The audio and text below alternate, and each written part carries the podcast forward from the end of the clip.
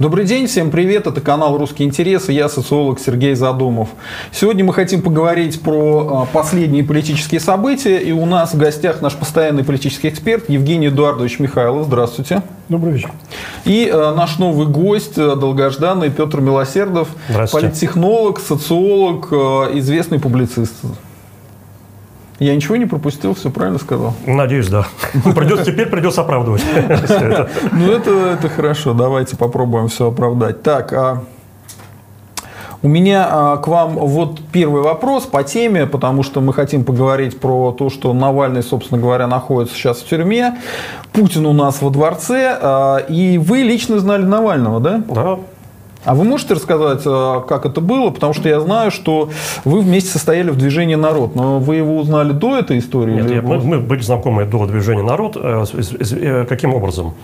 Дело в том, что в Москве существовало, существовали околопартийные структуры, которые занимались московской проблематикой городской. Там, в частности, тогда была уплотнительная застройка, вот 2003, 2004, 2005 год, большой проблемой. И при Компартии, при КПРФ была создана структура под названием Комитет защиты прав граждан, Э, в которой, так сказать, я активно там работал, а, общался там с, с народом, с населением, как-то постарался им помогать. И аналогичная структура была при партии «Яблоко», называлась она Комитет защиты москвичей. Ее возглавлял Навальный. Ну, вот, соответственно, как бы мы были знакомы как такие партийные конкуренты. Да? Ну, по сути, мы работали с одной нишей. То есть приходили, э, так сказать, э, люди раздраженные либо к депутатам от КПРФ, либо к депутатам от Яблока. А дальше, соответственно, как бы партии старались их, ну, разумеется, брать в оборот в каком-то своем смысле, да, там, подтягивать их себе как актив, но в то же время старались и помочь там и юридически, проводили какие-то митинги, там, э, петиции, боролись и так далее. Там. Угу. То есть мы с ним были коллегами, конкурентами в этом плане.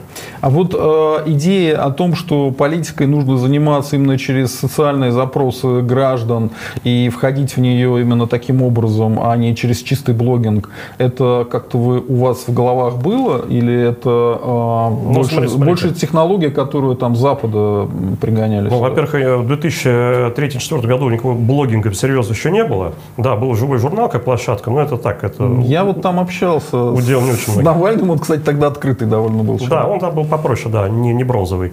Вот. Но блогинга никакого тогда активного, по сути, не было. Это первое. А второе, к, к, к этой мысли пришли умные люди и в КПРФ, и в Яблоке, что, так сказать, э, э, избиратели, граждане не готовы, так сказать, поддерживать какие-то идеологические платформы партии, но готовы поддержать отдельных конкретных партийцев, если они им помогают. Соответственно, вот я э, был у нас в Мосгордуме депутат от КПРФ такой Никитин Сергей Викторович, очень порядочный дядька. Ну, вот, он очень много сделал, так сказать, э, в плане юридическом и в плане вообще помогал людям. Ну, соответственно, были и аналогичные как бы, товарищи от Яблока, которые что-то пытались для людей делать. И, а мы как бы были менеджерами этого процесса. Там, я, соответственно, в Компартии, а Алексей в Яблоке. И поэтому мы как бы были знакомы и, там, и до движения народ как бы, пересекались на каких-то протестных мероприятиях более-менее регулярно. А дайте ему, пожалуйста, какую-то характеристику, как он э, вообще в жизни был, какой он был тогда и чем он отличается от нынешнего момента. Ну, я думаю, что как бы, э, по большому счету он не отличался. Не отличается э, в какой-то своей сути, как человек это от того, каким он был тогда, каким является сейчас. Алексей, с моей точки зрения, человек довольно коммерческий, ориентированный на прибыль, на личный успех. Для него это вещи стоят, стоят на, на первом месте. Вот, он, э, так сказать, все остальное ему так по большому счету по боку. Вот, и поэтому я когда тут э, буквально позавчера, по-моему, где-то прочел в Фейсбуке, кто-то возмущенно написал с нашей позиции, что происходит с обществом в России? Оно не реагирует на Навального. Оно, наверное, мертво, раз вот все там вот Навального мучают в колонии, а вот никто там не выходит э, с флагом. А я, я так не думаю, что общество мертво. Дело в том, что как бы Алексей, в общем-то, всегда был наплевать на все, кроме своей карьеры. И люди это рано или поздно чувствуют. Как бы, и тот факт, что там не выходит за него там сотни тысяч людей там, под какими-то флагами, да, он неудивителен. Потому что как бы, люди понимают, что он человек, человек так сказать, э, ценящий в первую очередь себя, свои, свои цели, свои приоритеты. А на остальных людей там по большому счету, так сказать, пофиг. Mm. Вот, как бы это, ну, это, это факт, он такой человек, да, мы можем говорить, это хорошо, плохо там, и так далее. И, и, кстати, я не считаю, что это как бы, заходит с прямой зависимости от того, что он делает, потому что я считаю, расследование, безусловно, приносит пользу, ну, моя точка зрения. Это первое, и в тюрьме он сидит для меня совершенно очевидно несправедливо. А можете объяснить, э, в чем выражается вот э, то, что он э, в первую очередь карьерист политический? Как это вы можете доказать или привести какой-то пример из жизни? Ну, слушай, ну, примеров масса, как бы там люди, люди, люди выходят там на его митинги, потом эти, этих людей там назначают штрафы, потом, вот, так сказать, он, люди несчастные эти штрафы собирают там с, ми, с миру по копейке, да, это самая обычная история. Вот. И то же самое, как бы, если уж углубляться там э, на, назад, каким он был, да, там э, история с движением «Народ». В 2007 году как бы вот мы собрались, это была хорошая идея, считаю, были перспективные лидеры. Там было три руководителя. Это был Сергей Гуляев, тогдашний питерский депутат из Заксобрания от «Яблока», э, Алексей Навальный и Захар Прилепин. Вот. Плюс еще там был, были толковые весьма люди, так, так сказать, среди, скажем так, как бы наверное, назвать, слово менеджмент тут не назовешь, как раз менеджмент был не, не все очень хорошо. Вот. Ну, были талантливые публицисты, там, Павел Светенков, например, там, Володя Голышев, он тогда был очень сильный на коне. Вот. И как бы был, была хорошая идея, был запал что-то сделать, э, но как бы это все дело не сдвинулось, потому что, так сказать, Алексей себя повел, в общем, довольно как бы самовлюбленно, и когда он не понял, что не будет единственным человеком, да, там, так сказать, вот, он не будет одной розы на клумбе, что там есть еще там и тот же Прилепин, там и Гуляев, ну вот, он аккуратненько как бы с этой темы соскочил, перестал как-то реагировать, реагировать на все эти вещи. Вот, и я где-то там через год понял, как бы, что вот я там бегаю, вот, вот пример, смотрите, мне звонят люди, пишут, мы хотим вступить в движение «Народ». Ну, ты помнишь, там, Дани Константинов, так сказать, э, как бы известный, да, мне тоже звонили, я говорю, хочу вступить в движение «Народ». Там еще там, там десятки каких-то людей, как вступить в движение «Народ». Я говорю там, потому что там Захару Прилепину, Навальному, ребят, давайте как-то, не знаю, ну, может быть, офисы не имеет смысла там собирать как-то это все это архаично, давайте назначить какое-то там место для встречи, будем там, э, так сказать, всех собирать, потом будем как, что-то делать. У меня там появились всякие предложения, давайте там будем сделать программу дебатов, давайте потом поедем там по городам и весим, там миллион всяких идей, но где-то через год я понял, что я, наверное, единственный человек, который, ну, больше всего это надо, потому что все остальные этим занимались как-то так очень через губу, вот, и, так сказать, э, без особого запала. Вот, и как бы э, Алексей в этом смысле тоже как-то так все очень э, делал вид, что ему это все не очень ну, нужно. Вот, и, то есть, как бы, я вижу прекрасно, что как он только понимает, что он не является там в какой-то истории на первом месте, он тут же эту историю, так сказать, э, от, от нее уходит. Это обычно, обычно для него. Ну, может, это просто его характеристика как лидера, человека, который всегда стремится к власти, а не то, что он какой-то карьерист. Это синонимы. Нет. Думаете, синонимы? Ну, близкие, как минимум. Ну, очевидно, очевидно, что в данном случае это синонимы. Ну, мне кажется, если вот человек карьерист, именно вредный, токсичный карьерист, если бы он кого-то сливал, э, скидывал, и кто-то бы там э, из-за него садился, или, по крайней мере, проблемы были бы, ну, такие факты есть? Ну, смотрите, как бы я не настолько, так сказать, я не живу Алексеем Навальным, как бы там, и не слежу там, что у него происходит в его штабе там и, там, и так далее, но я вижу очень простую вещь на самом деле. Для, для меня она совершенно очевидна что у Алексея Навального есть а, три типа взаимоотношений с людьми. Это вот Алексей Навальный и его фанатичный поклонник, которому просто транслирует какой-то месседж без малейшей рефлексии, а он должен ему верить. Да, это, знаем, таких знаем, да. И поддерживать там донатами. Это первый вариант отношений. Второй вариант отношений – это Алексей Навальный и инвестор, то есть это люди, которые помогают ему так сказать, в его деятельности. Фамилии этих людей тоже звучали в прессе, как бы понятно, кто это. Ну, Фридман там. Ну, там да, это не секрет. Потом это Зимин, да. что-то ну, такое. Да. Второй тип отношений. Третий тип отношений – это Алексей Навальный наемные сотрудники. Это, собственно говоря, весь его ФБК. Это просто люди на найме. Да? А вот типа отношений Алексей Навальный и друг, там, или Алексей Навальный и партнер, или Алексей Навальный команда, его нет. Потому что я не вижу у него команды, я вижу у него наемный персонал. Там мы можем говорить там, о качестве персонала и так далее, но команды как таковой нет. Это огромная проблема российской политики. Вообще в российской политике, строго говоря, есть только одна команда, которая именно организована как команда, в которой есть лидер, которому делегированы полномочия, который перед своей командой, так сказать, несет определенную ответственность, из которой, я уверен, команда иногда и спрашивает довольно строго. Вот эта команда называется «Кооператив Озеро». Вот, лидером мы эта команда знаем. А все остальное это не команды. У нас, у нас нет команды, это большая проблема, как бы, и так сказать, Алексей Навальный – это яркий представитель российского, так сказать, политикума, где каждый считает себя, так сказать, э, как бы одна роза на клумбе. А как же взять э, такого господина, как Милов?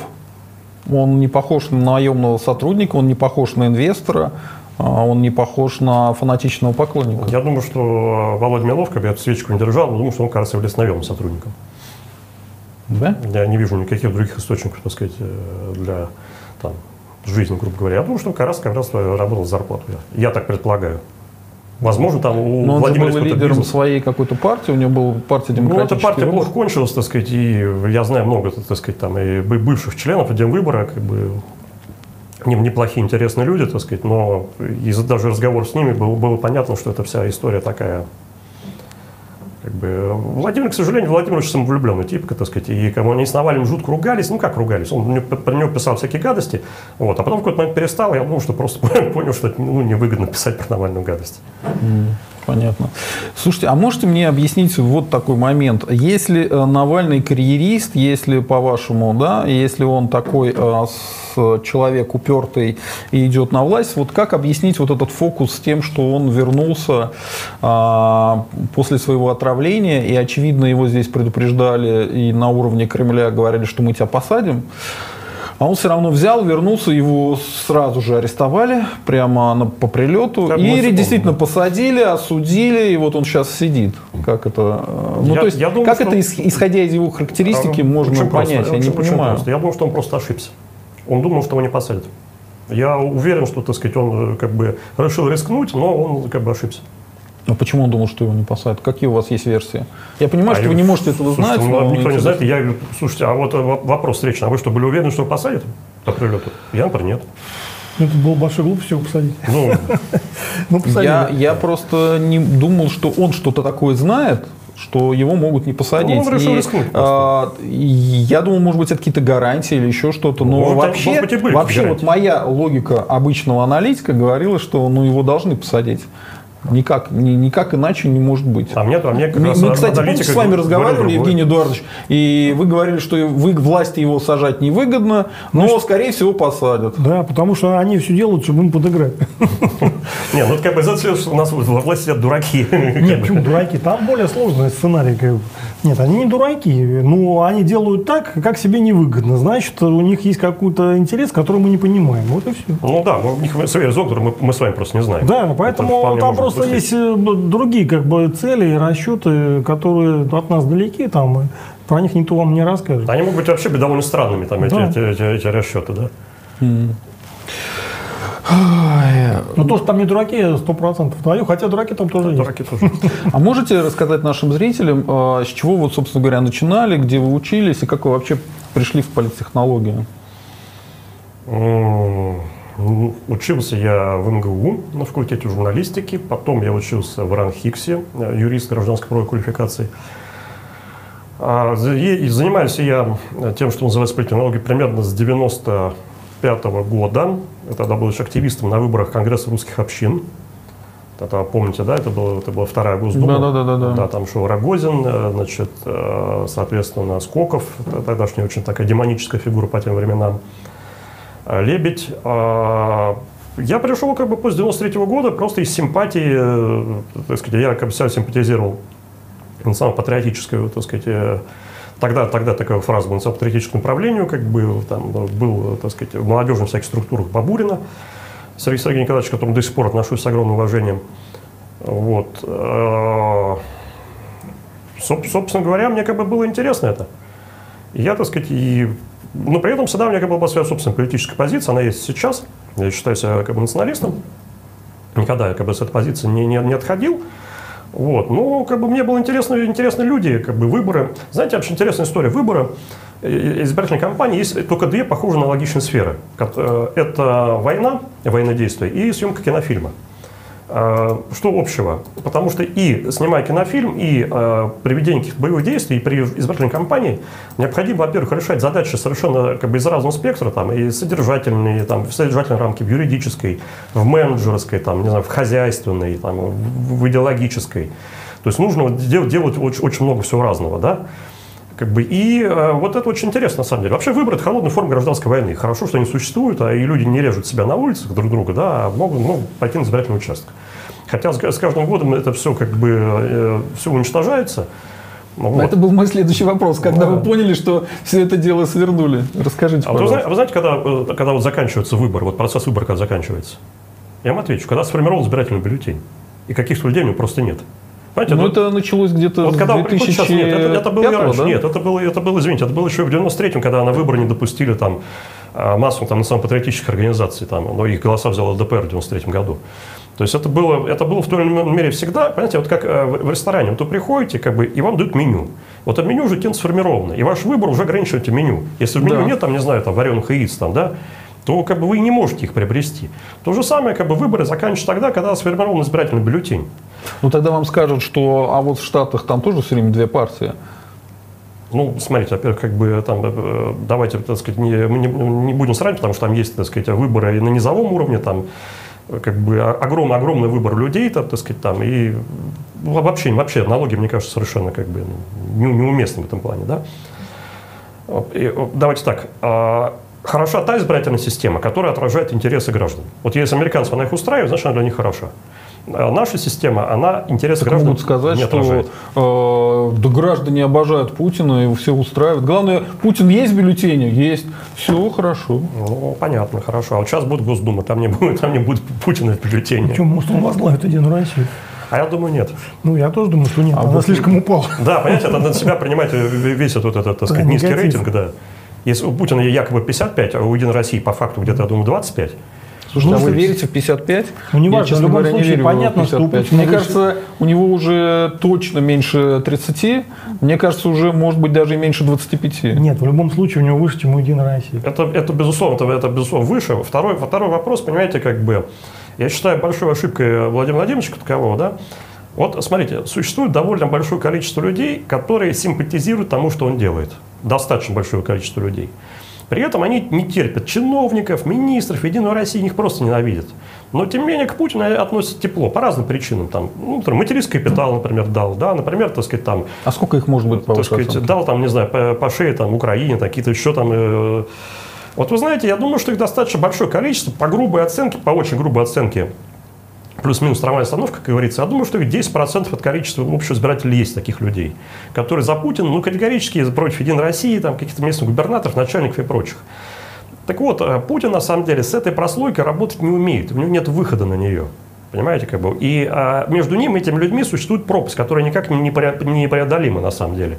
Вот если бы Путин мог бы этих людей мобилизовать, причем 10% это самый минимум, да, и при этом еще не растерять голоса Единой России, то как бы это все было бы неплохо на самом деле, чисто электорально. Но вот этого приводного ремня между Путиным и вот этими людьми, которые, назовем так, э, Э, путинские недовольны, назовем их так, да, как бы вот между ними нет никакой жесткой связи, никакого приводного ремня нет. Ну, им сейчас это особо не надо, так или иначе. Ну, так, да, потому что эти люди капризы, с ними надо тяжело работать, как да, бы, они это... с людьми работать не хотят. Они ну, работают, смотрите, но я, без, без фанатизма, как говорится. Я, я скорее поддержу вас, потому что я постоянно провожу опросы у себя на угу. канале, да. Мы понимаем, как социологи, что это специальная аудитория, это интернет, там ну, есть поправка, э, плюс у меня довольно так э, к Путину не очень хорошо относится моя аудитория, но даже у меня есть где-то от 6 до 9 процентов ярых путинистов на канале. Вот это совпадает с тем, что вы ну, говорите. Видите, Если да, сделать вот поправку люди. на генеральную совокупность, да, ну там будет, может быть, даже больше 10, там, процентов 15 ярых путинистов, которые есть. Но проблема-то в том, что вот это и весь его, весь потенциал. Для Европы, если мы были в Европе с нормальными выборами, черт все знает, может быть, он даже с этим потенциалом мог бы побеждать на выборах. Но э, для РФ в нынешней ситуации, да еще с антирейтингом путинским, уже никакие свободные выборы невозможны. И мы и видим то, что никаких свободных выборов нету. Нет, свободных это... выборов нет, это медицинский факт, тут как бы нечего спорить. Вот по поводу путинистов, там, вот это, есть известно, да, вот отделение 86 и 14, да, мы всем знаем, да, там, да, да, да, ну, Кремлаш, Кремлинаш, да, вот теперь давайте так. Вот 86 путинистов, вот сколько из них можем мобилизовать, если не на избирательный участок, то вот на улицу выйти за Путина? Вот 10% я думаю, от них выйдет. Я не уверен, что Я думаю, что процентов 10 от них выйдет, это будет 86. Да, а вот 14, никогда. А вот 14, они мобилизуются полностью. С 90% выйдет из тех 14. Это будет 12,5. То есть, на самом деле, как бы оппозиция, такая либеральная оппозиция, она переиграет Путин на улице. Я вот абсолютно убежден. Потому что там мобилизационный потенциал, там дисциплина очень высокая. Там выйдет 90%, а из путинцев выйдет 10% в лучшем случае. Ну, на выборах э, все равно он выиграет. Ну, вообще-то с этим согласен. А единственная проблема только в том, что вот среди этих путинцев огромное количество силовиков, и они выдадут, выйдут тупо по приказу. Так это и они, собственно говоря, тупо и выходят. Да, это Мы сейчас и видим, собственно говоря, выход путинцев с одной стороны и выход антипутинцев. Это, уже, это совсем другая тема. А силовая. Если о выборах, он выиграет выборы у этих 14%. Ну, так, на сегодняшний день это так, да? Он так исторически сложилось. Да Над это этим, конечно, уже не выборы. Это уже не выборы. Нет, если даже свободные выборы сейчас провести, ну, там более-менее... А мне кажется, уже не выиграет все. Ну, Антирейтинг Нет, ну, большой. хорошо, назови мне фамилию, кто у него выиграет. Ну, тот же Навальный у него может выиграть. У В Москве Навального, может, наверное. Нет, у Навальный- Навального меньше, в принципе, рейтинг, чем у Путина.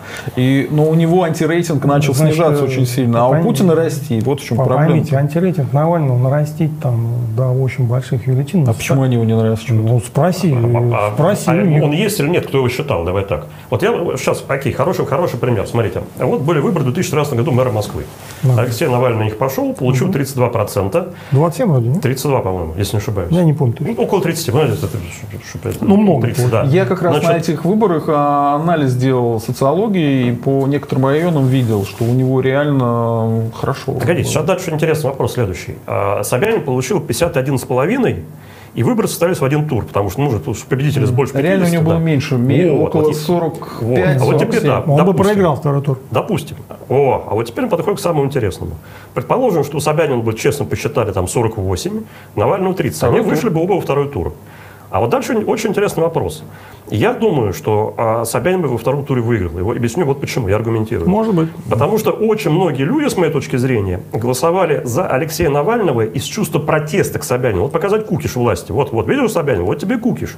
А когда бы они уже стали перед реальной необходимостью заменить хозяйственника Собянина, пускай там с многими недостатками, на так сказать, бунтаря а, Навального, я думаю, очень многие люди скажут, так, Кукиш я власти показал, свою работу на этом выполнил, а теперь, так сказать, пускай будет Собянин. То Значит, есть, на самом деле, это психология очень многих. И многие люди говорят, вот я, э, это тоже это разговоры, так сказать, с заказчиками потенциально на выборах, они говорят, вот я на прошлых выборах почти был депутат, мне там не хватило там 5%. Я говорю, это значит, что вы не стали депутатом. Понимаете, в чем дело?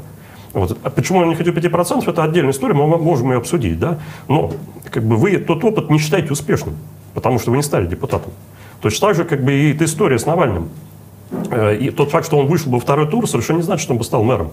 Потому что э, как бы, мы знаем, что психология избирателей, которые голосуют за депутатов, она одна. А когда за главу там, э, муниципального образования или губернатора или мэра, она другая. Тогда выбирают себе хозяина в дом.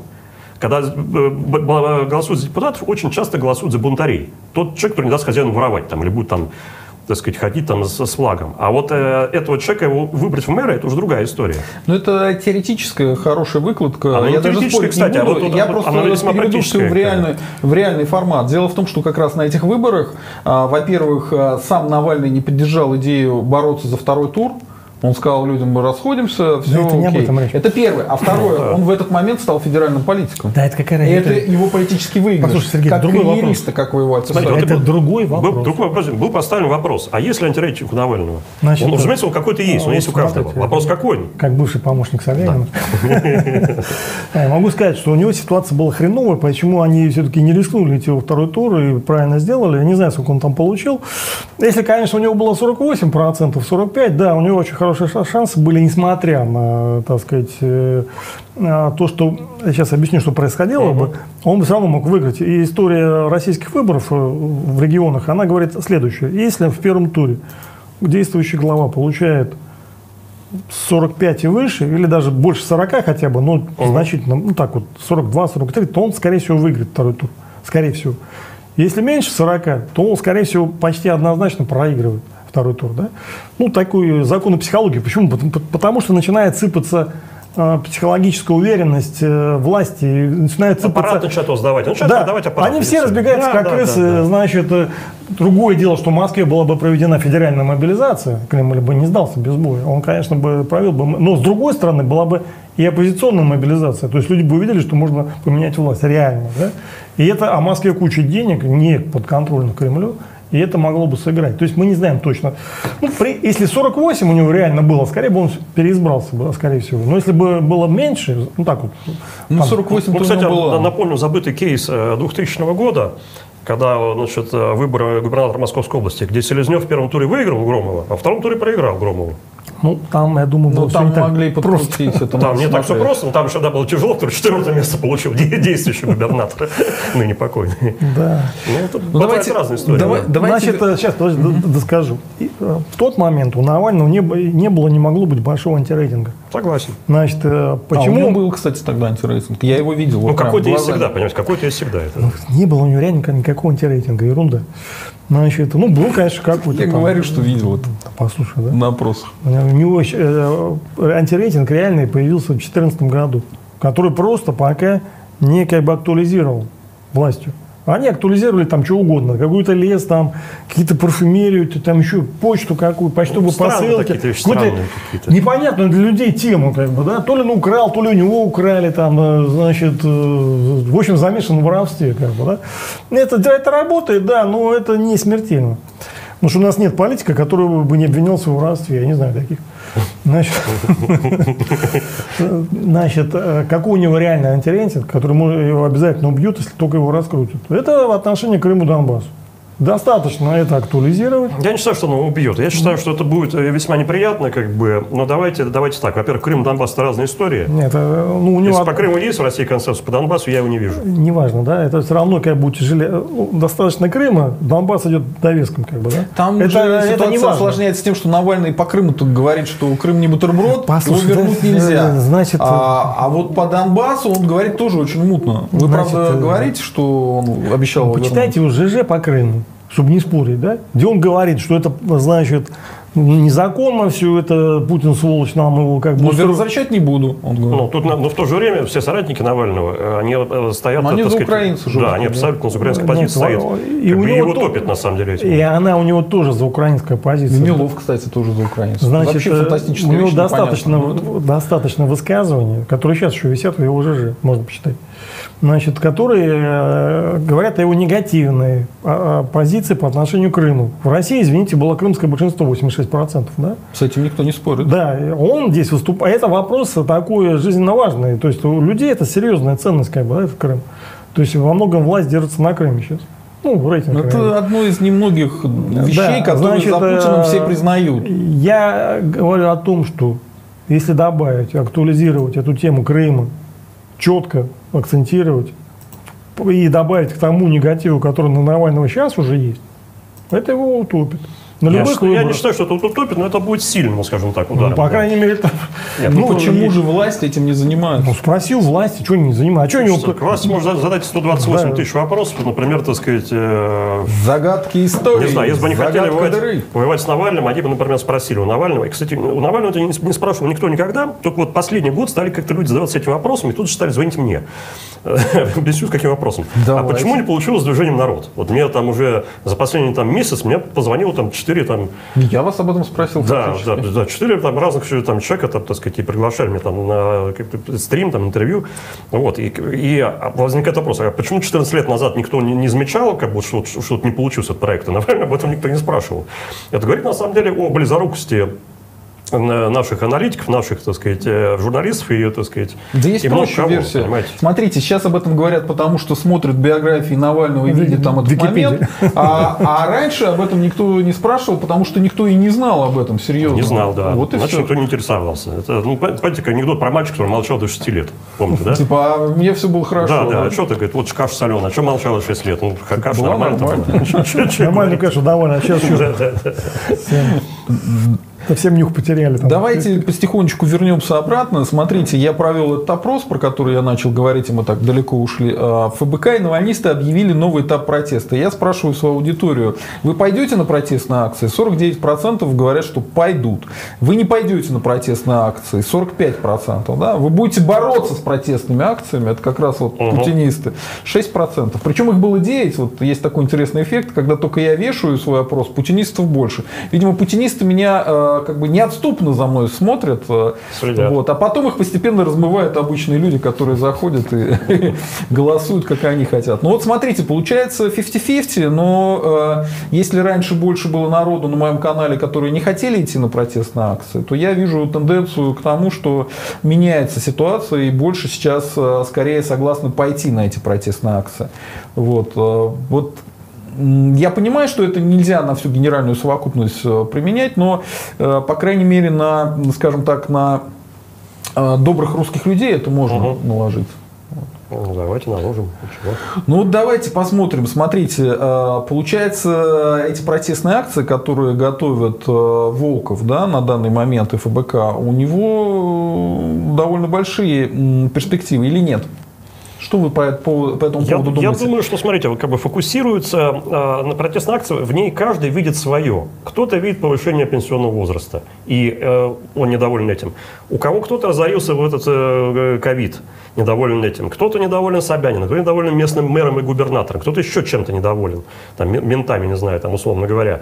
И каждый как бы вот в, этом, в этой протестной акции видит себя. А поскольку протестные акции все остальные запрещены, в принципе, по факту, ну, сейчас даже коммунисты, да, ну, ну давайте так говорить, вторая, вторая политическая сила, проводят э, э, акции в виде формате встречи депутата с избирателями. Поскольку все запрещено, то эта акция, она имеет э, шансы как бы саккумулировать всех недовольных там, по, по всем разным поводам. Вот, и, так сказать, э, условно говоря, там русские националисты пойдут не тем, что недовольны, условно говоря, где-то там за... Сказать, что выходите там против режима, а он именно пытается привязать это к здоровью Навального. Это ну, же сужает ну, протест, разве ну, нет? Смотрите, ну, как бы, во-первых, ну, как здоровье человека – это святая история такая, знаете, это многие, многие люди вызовут сочувствие. Вот, я могу сказать, я сам человек, который сидел в тюрьме, могу сказать, что там спина как раз в первую очередь у людей очень быстро портится, так сказать. Там Понятно, я, там вот. Да, потому что там нет пространства Даниила Константинова тоже самое. Да, там элементарно нет пространства в камере. Когда сидишь в СИЗО, там 9 квадратных метров у меня была камера, 4 человека.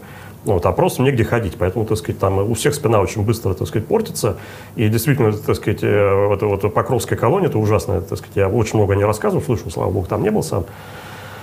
Вот, и общая несправедливость этой ситуации, как бы, я думаю, что это не отпугнет никого, такая узкая тема, потому что она, так сказать, дело святое, да, там человек в тюрьме погибает, люди пойдут. Она никого не, не, не отпугнет, но люди будут видеть подспудно другое, там, кто-то, опять-таки, выйдет за пенсию, против пенсионного там, реформы.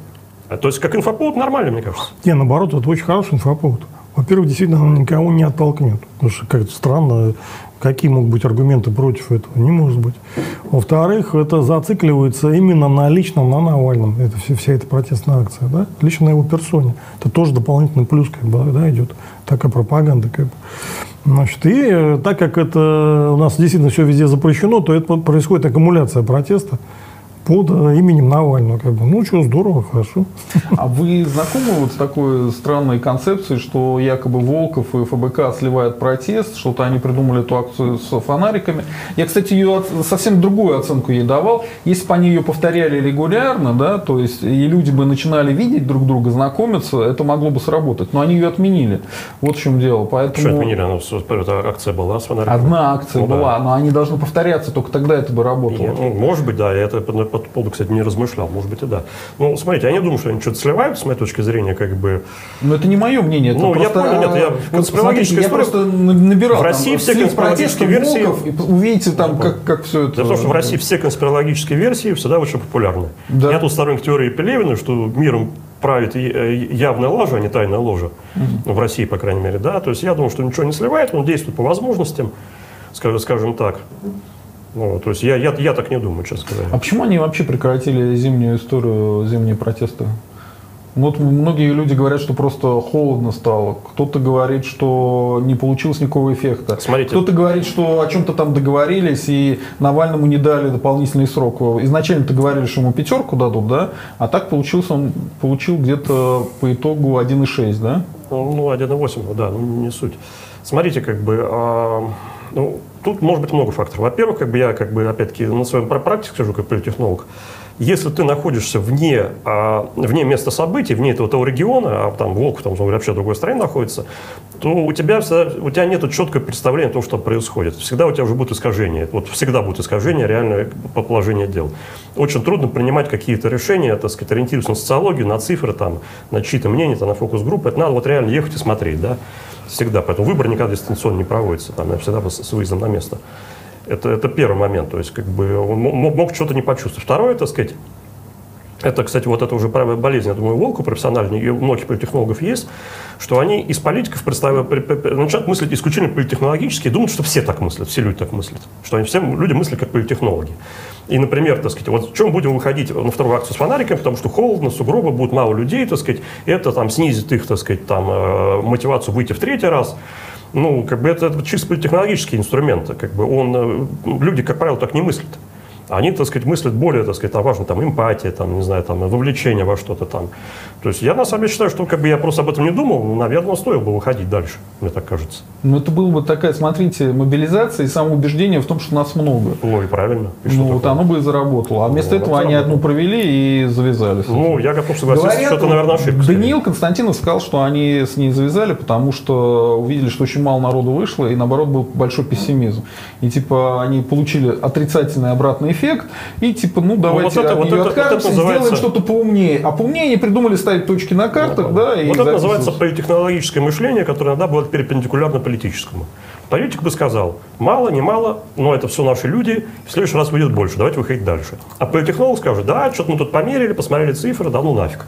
Ну вот, вот это отличается политика от политехнолога. Я считаю, что как бы вот в ситуации Навального надо действовать как политик. То есть вот его, так сказать, штаб окружения должен действовать как политики, а не как политехнологи. А они вот, э, исходя из вашей концепции, что у них э, фюрерская организация, что Навальный самый главный, все остальные либо... Вот а, некому принять решение, очевидно. А и полагаю. просто поэтому они там ну, некому принять решение. Думаю, А, а есть. мы тоже, знаете ли, не особо там видно. У него, как он написал в последнем письме, у него были проблемы со спиной уже во время суда. Поэтому он там все время Вполне стоял. возможно. Значит, э, он уже тогда мучился. А я могу сказать просто, как опять-таки там человек, э, посидевший в тюрьме, не в такой жестокой, как Покров. И если человека там будить по 8 раз э, за ночь, он, Не, ну, он- само собой. он будет ходить полусонный просто каждый день. И у Да. тебя через неделю у тебя мозг уже будет отключаться, ты не сможешь как- какие-то вещи придумывать. Не, ну это там, реально работать. пытка, конечно. Это реально пытка, такая пыточная ситуация, у тебя начинает отказывать мозг через какое-то время. Я, я, например, смотри, я не, не любил ездить на суды. Почему? На суд, на суд тебя в 6 утра будет, и ты только в 2 часа ночи попадаешь обратно в камеру. То есть ты на ногах там 20 часов. А если у тебя там по- подряд 2-3, ну как бы, сегодня на суд, второй суд, ты на третий день уже в зале суда ты никакой вообще. У тебя же голова не соображается, язык заплетается, конечно. потому что ты просто не спишь элементарно все время. Вот. И как бы то, что происходит с Навальным, очевидно, это пытка. И я думаю, там еще неделя, неделя другая, как бы мы, мы уже чувство юмора у него там пропадет в текстах. Ну, потому что ну, вообще-то уже- человек без сна, он постепенно сходит он с ума. тупеет, он тупеет на самом деле. Он сначала тупеет, а потом постепенно сходит с ума. То есть он перестает различать реальность и нереальность. Вот Да, да, дело. да. Это, это, это, это опасная история, как бы, и как бы я Алексею на самом деле сочувствую, так сказать, вот в этом плане. Да не, ну это издевательство конкретно. Это, это без- безусловно. Главное, что это как бы делается открыто там. Вот, это- ну, факт тот, что как бы КБК оказался лишен управления, как я сейчас вижу ситуацию, он лишен управления оказался. Вот. И принять политические решения э, их просто некому. А, Я видел несколько раз, что Навальный принимал именно политические решения. Не политехнологические, именно политические. Например, когда, когда в 2013 году он, он там отказался там э, какие-то там клоунские там, организации, ему там мэрия там что-то привела каких-то там клоунов там, с этими самыми там с подписями, еще с чем-то, он их послал на три буквы и правильно сделал. То есть Навальный как раз может принять политические решения, а людей в Что за окружении... А вот там был, был, это был паук, там еще какие-то А, люди, там что-то знаю, какая-то конференция была совместная. Он сказал, «Иди- идите лесом. Ну вот, и сделал правильно, на самом Паук, да, такой специфический. Да, Так да. его постоянно нанимают, его, Ну да, да. его используют как спойлеры в этих, ну короче, чтобы превратить все Бог в цирк Бог долго. с ним, с пауком, так сказать, это его личный Ну, он выбор. это Ну, шоумен, хотите. да. Да, это как бы ему можно, шоумен. Вот. Водка, трэш, угар. Так вот, как бы тогда э, Навальный сделал политический ход. И несколько раз, я помню, принимал абсолютно правильное политическое решение. Но а, вот сейчас нет такого человека, как я понимаю, который бы принял политическое решение, а принимаются решения политтехнологические. А это уже всегда, так сказать, это не то. А можете рассказать э, нашим зрителям, как вы умудрились э, оказаться в тюрьме? А, насколько я понимаю, это статья 282, да? В России в тюрьме оказаться очень просто. Вот, э, так сказать, это статья 282 э, прим, часть первая. Значит, э, официально как бы на приговоре написано э, создание экстремистской общественной организации с целью свержения законной власти в, Республике Казахстан. Ну, да я, насколько знаю, э, власть Республики Казахстан никаких претензий Никаких к вам претензий не имеет. имела, так сказать, как, как, как выкрутился суд в данной ситуации, потому что как бы никто ни, ни в претензии не имеет. Нет, нет пострадавших. Нет Да, нет пострадавших, да. да. Он сказал, а вот вы создали эту организацию на территории России. Ну, А потом она действовала в Казахстане. Но они не смогли даже на- найти ни дату, ни место, ни время со- создания. Там дали полугодовой интервал, вот такой там, условно говоря, там, с 1 января там, по какой-то там, не знаю, там, мая, вы там с Поткиным и с Александром Белым Поткиным создали вдвоем эту организацию. Я говорю, а она в России что она делала? Она ничего не делала, ну создали вы ее в России. Она там что-то в Казахстане делала, а это мы не хотим даже разбираться. Вот вы создали в России и все. Да не, ну это издевательство. Ну, это а понятно, они доказали, понятно, что сказать. организация существовала? Нет. Ну, с моей точки зрения, нет. Неизвестно что, неизвестно, Неизвестно как. месте, да, там. Ничего не доказано. Да, и вот свидетель, который приезжал из Казахстана, там приехал двое человек, его спросили, откуда вы узнали об деятельности организации? Свидетель говорит, я узнал об этом с телевизора. А там по УПК, соответственно, человек, человек должен указать источник своей осведомленности. Говорит, я, я говорит, из телевизора. Ну, так это у вас нет осведомленности, вы же не присутствовали ни при чем. Говорит, ну да, я не присутствовал. Я говорю, ты какой же вы свидетель-то, если вы, вы телезритель? Он говорит, ну, тем не менее, я вот так считаю, там, вы создали что-то. И что? Ну, и Его чего? не убрали свидетели? Да? Нет. Нет, это, конечно, поразит- поразительная история, когда человек говорит, что у меня нет источника осведомленности, то есть это газета там. Не, ну это заказное такое дело. Ну, история, как бы, да, она была очень понятно. просто, на самом деле, как бы, значит, Александра Поткина, значит, арестовали, он, так сказать, там был в, в контрах, вот, там, условно говоря, с нашим режимом, режимом с путинским, вот, и, так сказать, э, поскольку Саша был в отказе, и вообще там все порядочные люди как бы, в этой истории были в отказе, никаких доказательств не было. Потом при- при- пришли ко мне ФСБшники и сказали, что у тебя, в общем, есть выбор. Там, либо ты даешь показания на Поткина, и ты проходишь по делу свидетелем, либо ты отказываешься, и ты как бы будешь тоже вместе с ним обвиняемым. Ну, вот. Я скажу, что я давать мне показания не буду, как бы это мне совесть не позволяет, так сказать. И... А уехать не захотелось? А куда выезжать? Ну, хоть куда-нибудь на время смыться. Вы еще Украину предложите. Вот, Ну поэтому, Это же было до... Нет, это было после. Вот, и, так сказать, и, как бы, и, собственно говоря, как бы пришлось, как бы, вот, сесть в тюрьму. А подоплека именно в этом, да, что пытались Подоплека посадить? от, отказ сотрудничества с, с- с ФСБ. Ну, это похоже, как у Данила Ну, Константинова. абсолютно, абсолютно, абсолютно похожая история, просто это месть органов, как бы. Вот, и сказали, раз, раз, раз, раз, это, раз так себя ведешь, там, ну, мы тебя воспитывать будем. Мы где сидели? Я сидел в Бутырке, я сидел в СИЗО Медведково, я сидел в Матроске, в трех разных СИЗО сидел, потому что суды менялись. Странно, там же разное подчинение. эм, Нет, Ну, это разные. это все ПСИН подчинение. Почему? Это все ПСИН Ну, там же, по-моему, Матросская, это же ФСБшная? Нет, там есть, там есть Кремлевский централ, так называемый Матросская 99 дробь 1, а я сидел 77 дробь 1, это ФСИНовская Внешняя, да, которая? Ну, внешне, да, назовем так. Вот. И освободился я, вот на день за полтора пересчитали, освободился я прямо из Матроски, там, через несколько дней после апелляционного суда. А на апелляции что-то снизили, Нет, убрали? ничего не снизили. Ничего не снизили. Вот я до сих пор как бы сужусь, там, сейчас меня касаться будут на носу скоро. Вот. То есть я вину не признал, признавать не собираюсь, так сказать, и там, в ЕСПЧ уже я, разумеется, под- подал иск. Вот Поэтому думаю, что рано или поздно я это все иск выиграю, если мы, конечно, к тому моменту из ЕСПЧ России не выйдет. А, смотрите, сейчас же убрали, э, по-моему, 282 сделали административной статьей. Ну, того же Навального сейчас не Нет, по нет, 282 нет, нет, сажают. нет, стоп. Там сделали административно, там сделали что? Там декриминализовали а, первую часть 282 а, у меня был 282 прим, это вообще другая статья. Там декриминализовали первую часть 282, но в случае, если вы неоднократно по ней попались, ее снова, снова вы будете сидеть. То есть там, э, если две административки по экстремизму, вы получаете уголовку. Там сейчас так сделали. То есть там минимальная декри- декриминализация, так сказать. А вы кого-то еще там видели, кто по 282 сидел? Да, конечно, я видел там. Сидели э, группа, значит, сторонников Юрия Мухина. Это вот э, армия воли народа. Да, да, да, тоже тема. Да, соседней камере буквально сидели со мной. Э, Парфенов, Барабаш, Кирилл Барабаш. Вот буквально в соседней камере сидели. Значит, потом видел ребят националистов, у них организация у нас «Черный блок». Ну, вот Матроскин со мной сидели. Тоже все 282 280 а, Видел э, с- этих самых сторонников не- вот несчастных вот эту Мальцева. Вот, у них все гораздо хуже, потому что 205 статья терроризм, и судит их военный суд. Не, ну трибунал. Мальцев конкретно подставил. Вы думаете, Мальцев э, Да что там думать? или он э, просто сам по жизни Слушайте, такой давайте, странный? давайте, по- давайте по плодам будем судить. Да. Да. Вот по плодам там сели десятки людей, на 40 там в среднем 8-9 лет. Да, извините, как бы. Причем, да. да, несчаст- несчастные люди, как бы, вот я в автозаке с ними общался, это люди, там, с биографией, один тракторист бывшим, э, другой рабочий завода. Вот, я говорю, а как вот вы ну, пришли в политику? Я говорю, «А почему Мальцев? Я говорю, и я говорю, «Да, давайте так же, ребята, тут они меня перебивают, говорят, мы знаем, что ты сейчас нам скажешь. Ты нам скажешь, что так делать нельзя, что мы наивные, глупые, что нас использовал Мальцев и прочее, прочее, прочее. Ну, надо же что-то делать, говорят они мне. Не, ну, Вот, я говорю, ну вот вы сделали, вот вы взяли там бутылку с зажигательной смесью, вот вы там получили 9 лет. Да ни Я за говорю, что. «Ну, насколько это вообще осмысленная история? Они говорят, ну, ты прав, конечно, там, вот мы, может быть, люди наивные, но мы не можем смотреть на то, что происходит в стране. То есть это, это, это реально люди с провинции, э, как бы, так сказать, э, довольно наивные политически, довольно честные люди, довольно порядочные, как бы я с ним беседовал. Вот. И, конечно, так сказать, э, э, э, с, помощью, так сказать, Мальцева они отправились в тюрьму, так сказать, на годы. Э, я не знаю, провокатор Мальцев или нет, я не держал свечку, там вообще много чего про это не знаю, но результат очень грустный. Не, ну... Я просто раньше считал определенно, что он, скорее всего, провокатор. Теперь я думаю, что хрен его знает. Уже, знаете, начали сажать вообще всех подряд. Нет, подождите, и, там, и, причем там все а, подряд. Значит, там реально людей подбивали на революцию конкретно. И они пошли на эту революцию. Я не знаю, что там было, честно, я там не участвовал. Нет, ну, они, да, что? Он анонсировал за... Там, ну, я знаю это все, да. Я не знаю, я не знаю фактически, фактически обстоятельства сделал, потому что там у людей фигурируют бутылки с сжигательной смесью.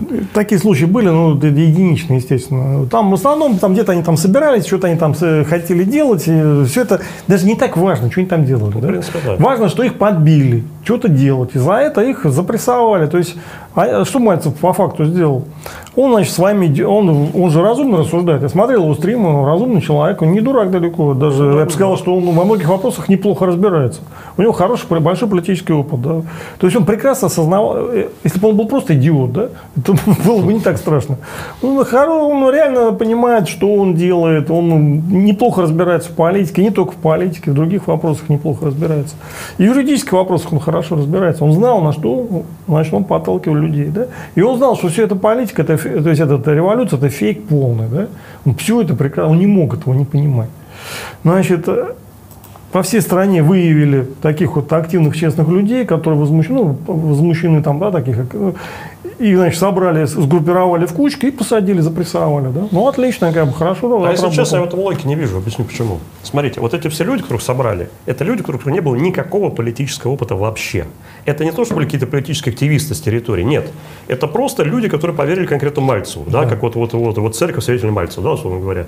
Вот. И э, если бы не было Мальцева, они бы дальше возмущались на кухнях. Нет. И я не вижу никакого практического смысла. Я не вижу никакого практического смысла со стороны там, властей, спецслужб, этих людей, так сказать, а раскачивать, раскачивать, направлять там на какую-то ну, там историю, там, на какую-то революцию, а дальше всех сажать. А лучше проще их было оставить в покое, нет, дешевле. Нет, нет. Они бы, понимаете, э, значит, спецслужбы рассуждают по-другому. Есть какую-то, э, какая часть людей опасная, да? потенциально. Значит, их нужно спровоцировать на действие, посадить и запрессовать.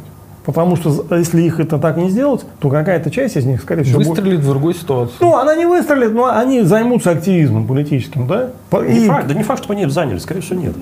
Извините, там вопрос, это не вопрос конкретных людей, это вопрос статистики. По статистике, из таких потенциальных э, активистов часть, один черт идет так или иначе в политику. Ну, какая-то, да. Да, и, ну, ну, даже если, предположим, 30% идет в политику, а что такое? Ну, давайте 30% запрессуем, а 70%, ну, как бы, ну, и не повезло, как бы им, да? То есть они решают проблему зачистить поле. Ну а что такого? Вот НБП это тем же самым занимался. Как бы, да? То есть людей там подводили под серьезные эти, со 40. Считаете, я, я, я бы так не сказал. Я Мне не говорю, что провокатор. Лимонов не может быть просто провокатором. Послушайте, это... скорее писатель какой-то там. Значит, Но э, какие-то связи у него могли быть, потому что он фантастические вещи какие-то делал. Он писал в Штатах про советские статьи, понимаете? Значит, его, э, его еще там в Штатах забанили за просоветские статьи. Значит, вот. смотрите, да? Я к Лимону хорошо отношусь, потому что он хороший писатель, да, много хороших, публи... хороший писатель. хорошей публицистики у него много, да. Он даже провел некоторые хорошие акции политические, были такие у него. В Крыму те же самые. Ну, были там да, акции. Но если взять в целом деятельность, там по ошибке он это делал, там по глупости, или там, не знаю, из карьерных соображений, или по сговору там со спецслужбами, ну я не знаю, да, что я буду гадать. Значит, но по факту он делал именно то же самое, что Мальцев. Вот и все. Только, Слушай, может быть, вопрос не так, очень важен, все-таки, не так, Нет, ну это важно, да, но я просто не знаю. Я не могу там утверждать, что там... Вот... Это важный момент, понимаете, это важный момент. Это делать человек умышленно там или, или как бы... Я не знаю, да. Я говорю по результату. Слушай, ну, ну вот смотрите, э, он приехал из Франции. Во Франции занятие вот этим политическим активизмом на уровне э, зайти, выкинуть какие-то портреты, сжечь какую-нибудь книжку, ну и что тебе за это сделают? Ну, ну нормально, штраф да. тебе дадут, да. Если ты банк подожжешь, тогда тебе тебя уже прям посадят, как этого художника. В России при Ельце тоже штраф давали. Да, да, да. А, а их начали прям за реальные сроки сажать, убивать. И, ну, то есть он занимался политическим активизмом таким вот, э, ну, европейского типа, а получал зубы за это, как будто он занимается не, действительно экстремистской организацией. Значит, он, он вел за собой молодежь, такую активную, политически радикальную, патриотическую, да? И часть этой молодежи попала в эти самые под, под раздачу, да? За это нужно отвечать. Политический деятель несет ответственность за тех людей, которых он ведет за собой. Как ни крути там, да? Можно сказать, что он ошибся. Я не спорю, пожалуйста. Может, он дурачок. Но я, правда, не думаю, что он дурачок. Мне кажется, что он вполне разумный человек. Ну, он очень умный чувак был. Ну да, я тоже так считаю. Поэтому он не мог не понимать э, последствий своих действий, не мог не понимать ту ответственность, которая на нем лежит. Слушай, по этому поводу говорил, есть ответы, есть же его слова по этому поводу. Ну, Лимонов, он говорил, что как бы каждый, кто вступает в партию, вступает в орден ВП, как бы и Это демагогия. э, так Объясняю, сказать, почему. И тем не менее, как бы, то есть он решение, решение наверное, перекладывал на всех вступающих. То есть он говорил Да. сразу, что может сесть в тюрьму. Да, я, Так- так я и было, согласен. да? Да, он так и говорил, да. Да, он- ну, он, конечно, никак... Я был у него на встрече, он приходил в литературный институт, э, я даже ему какие-то вопросы задавал. Значит, это отговорка, отмазка, как бы, по- потому что, да, действительно, формально каждый с- там, с 18 или с каких лет несет на себя ответственность. Понятно. Но реально это молодежь там зеленая, да, зеленая, а он умудренный опытом политики. Я ему задал вопрос, кстати, Лимонову, а, типа, а что вы добились вот этими всеми историями? А, просто куча народу сидит, и что? И он э, ответил очень долго как бы на тему того, что, э, во-первых, э, это политическая деятельность, что он привлекал молодежь, э, что они э, каким-то образом э, показывали э, то, что на самом деле хочет народ. Вот примерно так он Нет, ну, я же не говорю, что там все было плохо. Я даже наоборот сказал, что многие акции, они вполне были как бы, ну, как бы правильно. Вы знаете, я тут, может быть, циничную вещь скажу.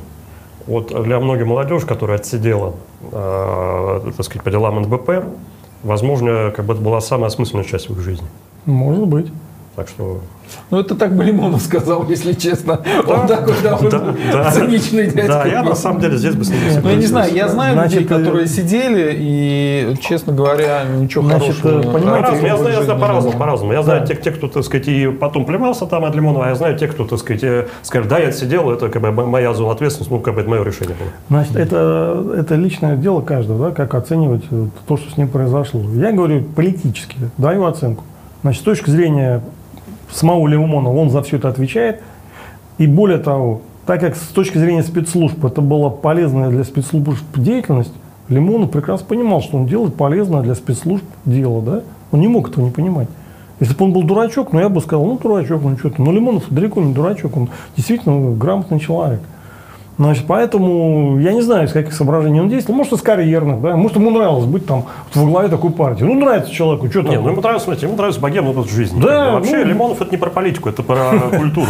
Нет, согласен. Согласен, да. В нормальной стране ее бы так не прессовали, конечно, за такие акции. Там ничего такого особенного он не делал. Ну, ничего, они там не били никого-то, не Я про это и говорю. взрывали. Я же не говорю, что он кого-то Они взрывал. какие-то художественные акции делали, по большому Согласен. Но за эти акции давали там, не знаю, по 15 Да, лет, как бы, да, Извините, как бы, да? А, У меня вот к вам такой вопрос, и может быть он как раз продолжение того, что мы сейчас говорили про Мальцева и про Лимонова. А, По Платошкину. А, Вот случай очень странный. Платошкина, я считаю, раскручивали. Его давали аудитории на телевидении. Его, ну, он, он не был никаким политиком известным, еще кем-то. Его показывали по телевизору каждый день несколько лет.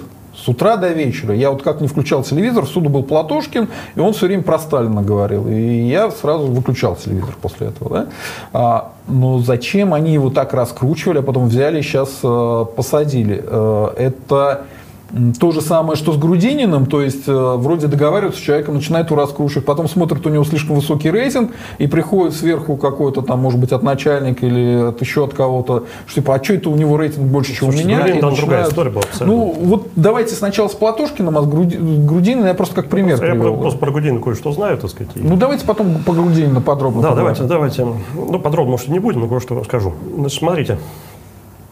Про Платошкина, как бы, а, у меня нет ответа на этот вопрос. У меня есть только версии, и мы можем эти версиями тут Мы давайте обменяться. обсудим версии, конечно. Смотрите, э, версия очень простая, как бы я знаю, как устроен госпарат, я, значит, некоторое время работал и на госслужбе. Все очень просто. Одни люди раскручивали Платошкина, а другие люди сказали, так сказать, э, прикрутить ему как бы э, ласты, да, фитилек прикрутить. Вот, то есть, условно говоря, там э, одни люди там из АП, так сказать, его пускали на телевизор его, а другие люди из силовиков сказали, а что это такое у нас происходит? У нас тут сейчас трансфер на носу, как бы там ни- Ну, никто не должен рыпаться, да. Давай-ка мы его. Вот. И получить домашний арест по таким делам, это вообще большое, большое благо, хочу сказать. Могли бы и грохнуть. Нет, он мог бы просто в бутырку уехать и все, так сказать. Зачем грохать? Нет, там есть статья, что? Вот статьи бы вы. Он получил домашний арест, так сказать, это очень вегетарианский, хочу сказать, ну, да. времена. Народ, ставим лайки, обязательно пишем комментарии сейчас и подписываемся на канал. Но самое главное, ставьте сейчас лайки, лайков мало, э, давайте повысим количество просмотров. А, спасибо, народ, за это. А, а, а вы как думаете, поэтому? Так? Ну, я не знаю, опять-таки, да. Ну, это эта версия имеет полное право на жизнь, да. Мне кажется, да, такое могло быть. Почему нет? Я еще там была тема с Хабаровском, что там собирался на губернаторских выборах э, участвовать. Кстати, да. Да, и там да. тоже могло, там оттуда могло прилететь, как бы, да. Ну, типа он полез э, в ситуацию горячую, не согласовав из-за этого. Да, где, возможно, было четкое указание. Возможно, Чтобы не лезли, да? Я не знаю. Да? Ну, Навальный даже туда не полез. Да, возможно, было четкое указание, и он попал под раздачу. И учитывая вот эти все конфликты там, да, между кланами, группами, отделами, департаментами, то есть он как бы мог попасть под эту раздачу. Мог, но я ничего не утверждаю, потому что я не знаю. И давайте тогда про Грудинина. А, что у вас по Грудинину? Вы говорите, что вы понимаете, что там произошло. Там да, ситуация понимаю. странная. Вот смотрите, я сначала свое мнение скажу. А, когда я увидел, что Грудинина пригласили к Дудю, а Дусь, э, по моему пониманию, вот раскручивался, было? вот э, как раз на выборах, перед президентскими выборами, угу, угу. Грудинин оказался у Дудя. Дудь, помните, он тогда у него был вопрос, оказавшись перед Путиным, что вы его спросите? Ну, по драматургии было понятно, что он рано или поздно там или Путин окажется, или кто-то э, близкий к Путину. Пришел этот Венедиктов, да, и за Путина объяснил повестку дня. Ну, неважно, как его раскручивали, еще что-то. Мне кажется, Дудь э, связан с этой историей, он близок. И пришел к э, Грудинин к Дудю, долго там все рассказывал, и в какой-то момент он на молодежную аудиторию абсолютно сознательно, э, причем аудиторию либеральную, начал говорить, что Сталин эффективный менеджер, что он вообще его уважает и так далее. Я понял, что ну что-то какой-то самострел. Вот. И Нет, почему? Сказал то, что думает. Да, Смотрите, ситуация очень, очень простая. Тут у меня есть как бы не мнение, а некая информация. Давайте. Значит, э, Павел Николаевич Грудинин решил выдвинуться на пост президента сам абсолютно сам. А, убедил э, в правильности этого хода Геннадия Андреевича Жуганова. Геннадий Андреевич, так сказать, соглас... ну, как бы согласился с тем, что это правильный ход. А дальше, значит, в АП сказали Геннадию Андреевичу, что нифига, должен идти ты. После этого, так сказать, Геннадий Андреевич, тем не менее, продавил и выдвижение Грудинина. Это был единственный несогласованный с АП кандидат, на самом деле. То есть выдвижение как бы, Грудинина Павла Николаевича на президентских выборах не было согласовано а как же он попал в списки-то? Ну, так попал. Так попал, да, съездил. Ну а как? Значит, как люди говорят, уже не выкинешь. Как бы. Люди говорят, как бы я свечку не держал, но думаю, что они говорят правильно, что Геннадий Андреевич там за пару суток вообще до, до съезда там отдал мобильный телефон, прям вот, чтобы он выключил, отдал, чтобы никто не мог до него дозвониться. Чтобы мы там обрывали там все, все эти провода, там, сказать, ты что творишь. Вот, поэтому, так сказать, он выдвинул Грудинин, я считаю, был правильный шаг с РНКПРФ, он был беспроигрышный. Почему? Грудинин набирает условно мало, всегда, всегда, так сказать, Геннадий Андреевич может сказать, видите, мне нет замены в партии. Грудинин называет, набирает условно много, а всегда может сказать, слушайте, тут даже вот Грудинин набрал много под, под, знаменем КПРФ, вот настолько мы эффективная партия. То есть абсолютно для него был беспроигрышный вариант с Грудининым. Вот. А дальше как бы Грудинину не простили это, это выдвижение, это первый момент. А второе, ему не простили вот одну историю, где я считаю, что Павел Николаевич поступил неправильно, я считаю, моя точка зрения. Он поступил не по понятиям. Что произошло? Значит, э, он не дозакрыл хвосты по деньгам. То есть у него там были зарубежные активы. Он их не, не закрыл, видимо, это было сложно долго, и решил действовать по какой логике? Что раз я кандидат в президент, раз оппонент Путина, никто меня не снимет. Если они снимут меня, они делегитимизируют выборы сами этим. Поэтому им надо закрывать эти хвосты. Пускай они их и закрывают, или сделать вид, что их нет, еще что-то.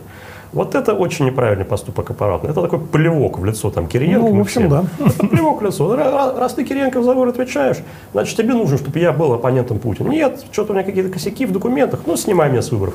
Ты себе хуже сделаешь. Вот. И вот реально этого историю мы не простили. И вот то, что как бы происходит дальше, как бы вот такие вещи делать нельзя. Ну, считаю, во-первых, начали очень сильно прессовать, и, но это-то ладно, пока выборы были, это еще можно было понять, но за каким болтом его до сих пор гоняют, как э, э, зайца Я по думаю, полям. Как, как, раз вот, как раз вот это вторая история, потому что вот люди, которые насолили вот эта история, вот они с ним рассчитываются вот за, за такие вещи. Я думаю, что дело в этом. Mm-hmm. А можете мне объяснить ваше мнение, за, на кой черт Путину понадобилось лично своим именем подтверждать пенсионную реформу? Не знаю. Это вот вообще Ну, как бы ну, такой мог самострел, который ну, фантастический. Он, он не мог просто. отмолчаться. Ну, а как, Ну, как- как? Что, Ну при- так, но все равно первый же вопрос ему будет на любой при- пресс-конференции. при- что, приняли без меня, что ли? Я не знал. Я не знал, а что? Ну, можно, можно Возраст повысили. Да что вы они, говорите? они, они в свое время такие цирковые представления Ну, с Медведевым они- устраивали. Можно было в этот раз сделать, что вот Медведев убедил, Да не, не, я ему это- поверил, но я Медведева наказал и убрал. Да это, это нереально. Все, это нереально. Ну, Самое ну, смешное, как бы я по- по- это потом посчитал, циферки, не так сильно эта пенсионная реформа сэкономила денег-то государству. Естественно, было заранее ясно. Так что, они ну, же потом... э, Там- помните, они потом говорили, еще что они- треть откатили потом, Да, они потом да. еще где-то 30% Вот Евгений откатили Егорович обратно. именно это и говорил, Ну, а, так что они смысл вообще? откатили и экономии никакой. Да, а, то есть вот как ну, бы а там- удар по имиджу, вот у Очень Путина, у Путина в 2018 году он только что победил. Я, я думаю, что если бы там были честные выборы, хотя это были нечестные выборы, да, а, но даже если бы там были честные выборы, велика вероятность, что он мог бы победить честно, да.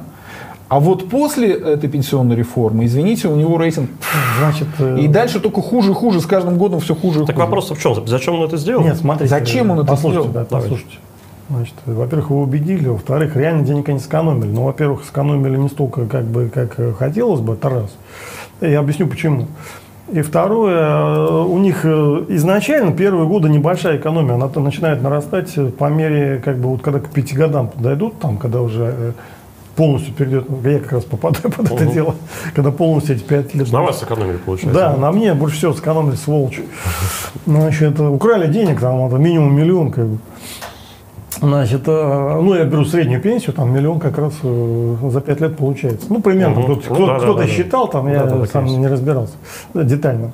Э, Значит, то есть они сэкономили прям сразу, не так много, со временем экономия нарастает, но экономия действительно не такая большая, как она как бы там формально числится. Дело в том, что эти деньги, которые выплачивались э, как пенсии, они тут же обратно попадали в, это, в экономику. То есть Ну да, они, да. они сразу, пенсионеры сразу платили там за коммуналку, там, за Лекарства, налоги, там, за да. лекарства. То есть это не какие-то деньги на какие-то там безумные проекты, которые никогда не окупятся, и только там растрата и высасывают ресурсы. бы, да. Магистраль Москва-Казань, например. там. Ну, и у нас полно идиотских проектов, и единственный их смысл, единственный смысл которых это растрата и разбазаривание ресурсов. Освоение, освоение. Это, это было бы еще хорошо, если бы они просто их воровали. Да? К сожалению, сами проекты таковы, что даже а то, что они своруют, это раз, а все, что не своровано, это не работает и не дает эффекта, два. Это еще хуже, чем простое воровство.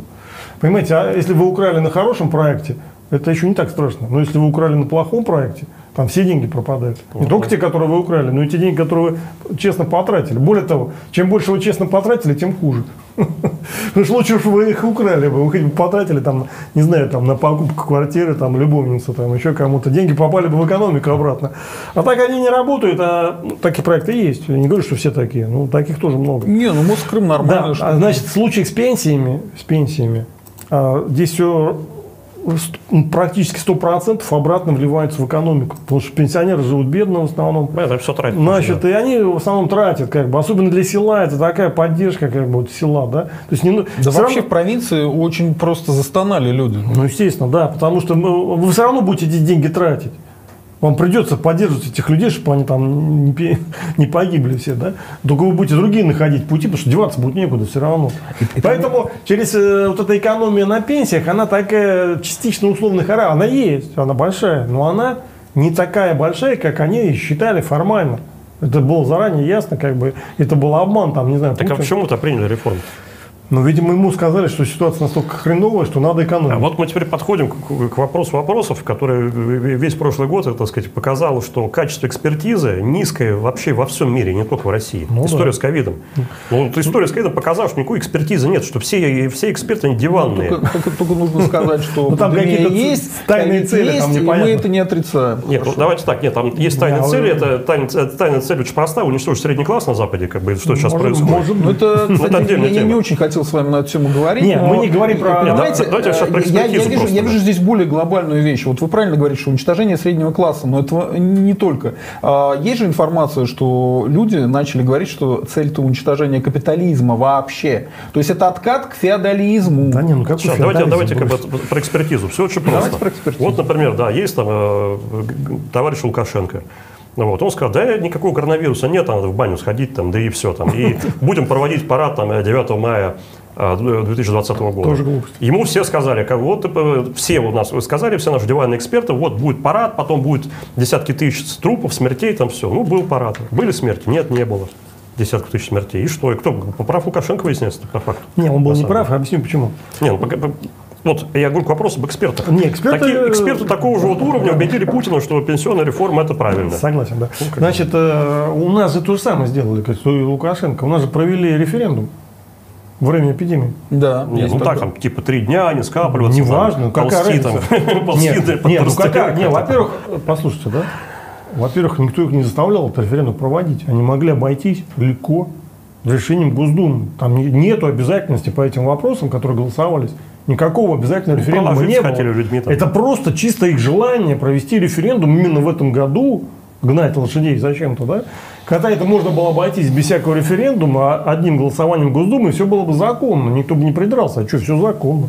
Значит, если бы они реально боялись ковида, вот реально считали, что такая смертельная, они же всю страну остановили. Ну, так боялись, вот реально остановили всю страну. Апрель, да. май, боялись. Боя- да? а потом перестали. А, а вдруг потом раз и поняли, что а что, а что мы боимся? Все Нет, а я думаю, что просто экономика сказала, ку-ку.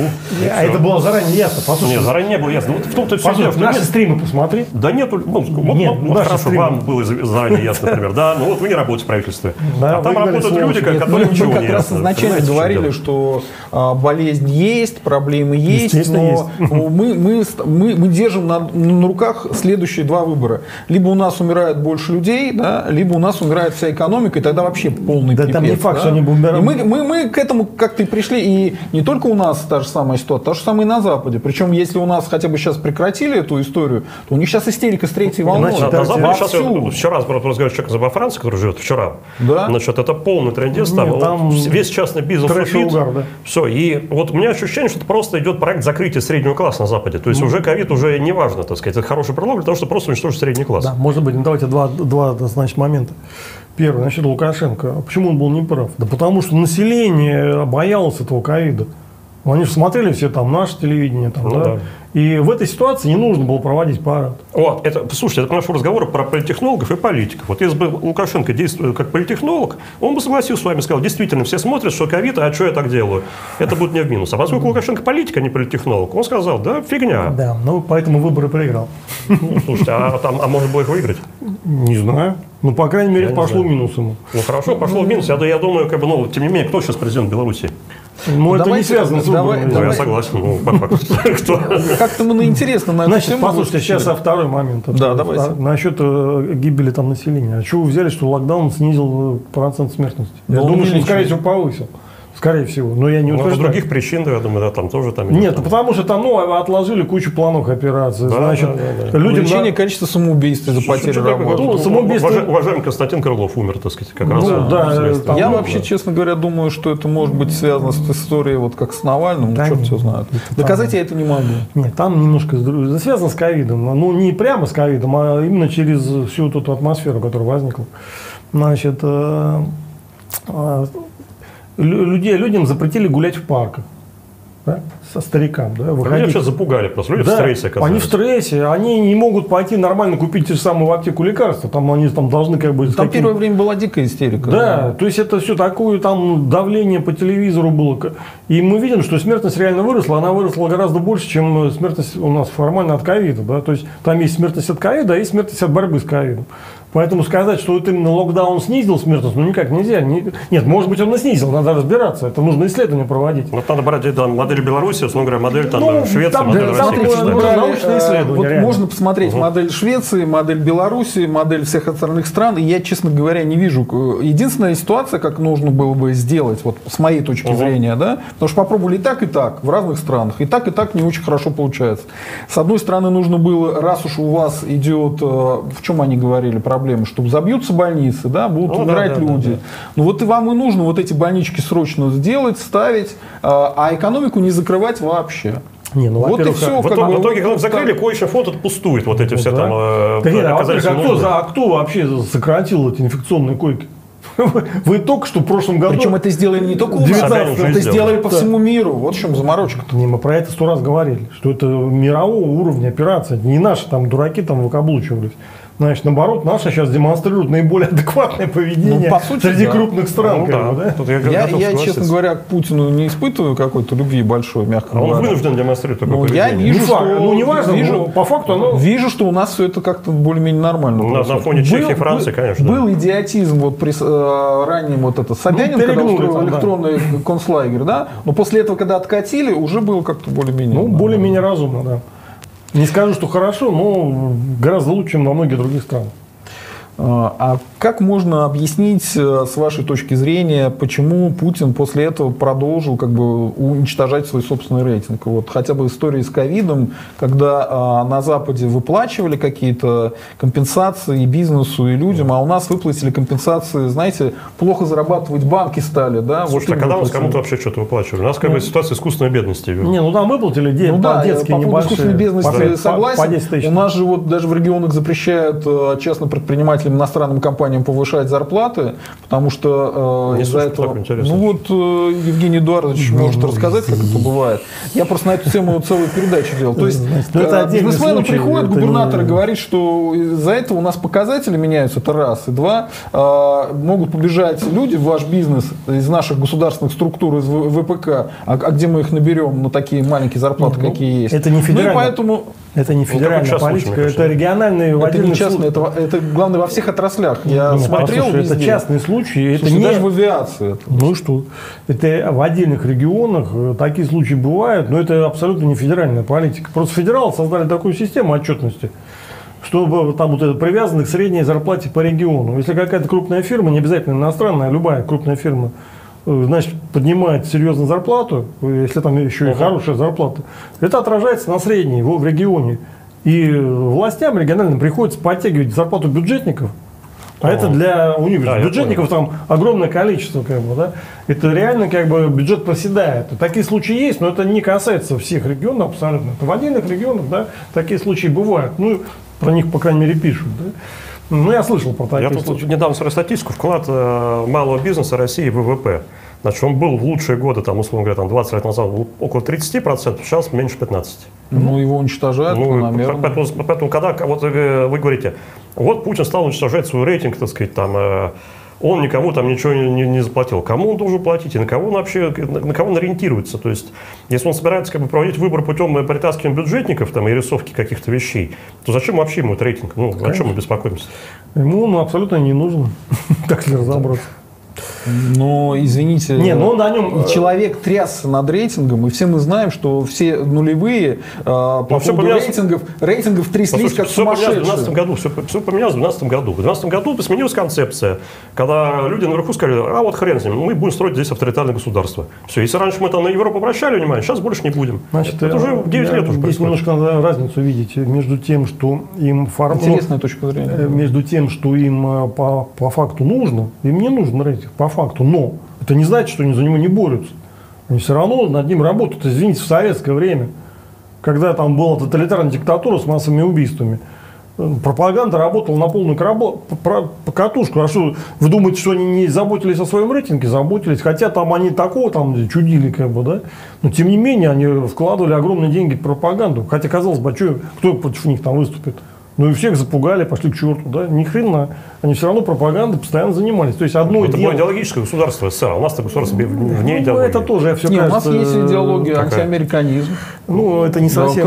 Ой, ну ладно, посмотрите. Все обязаны ненавидеть Америку. Ну, это И. Украину, это и не- Грузию, там, и это не Это уже потому, что они Нет, Укра- продались Америке. Англию. Они продались Америке. Англию только это новая мода последние 2-3 года. Значит, э, антимикроизм Это это, все несерьезно, потому что Абрамович-то там сидит и все окей. Это не э, идеология, но это да, элемент пропаганды. Значит, э, поэтому это разные вещи. Одно дело то, что по факту им рейтинг особо не нужен. Они нарисуют, действительно могут нарисовать при желании. Значит, ну как бы любой результат. Да потом, а какой им результат нужен?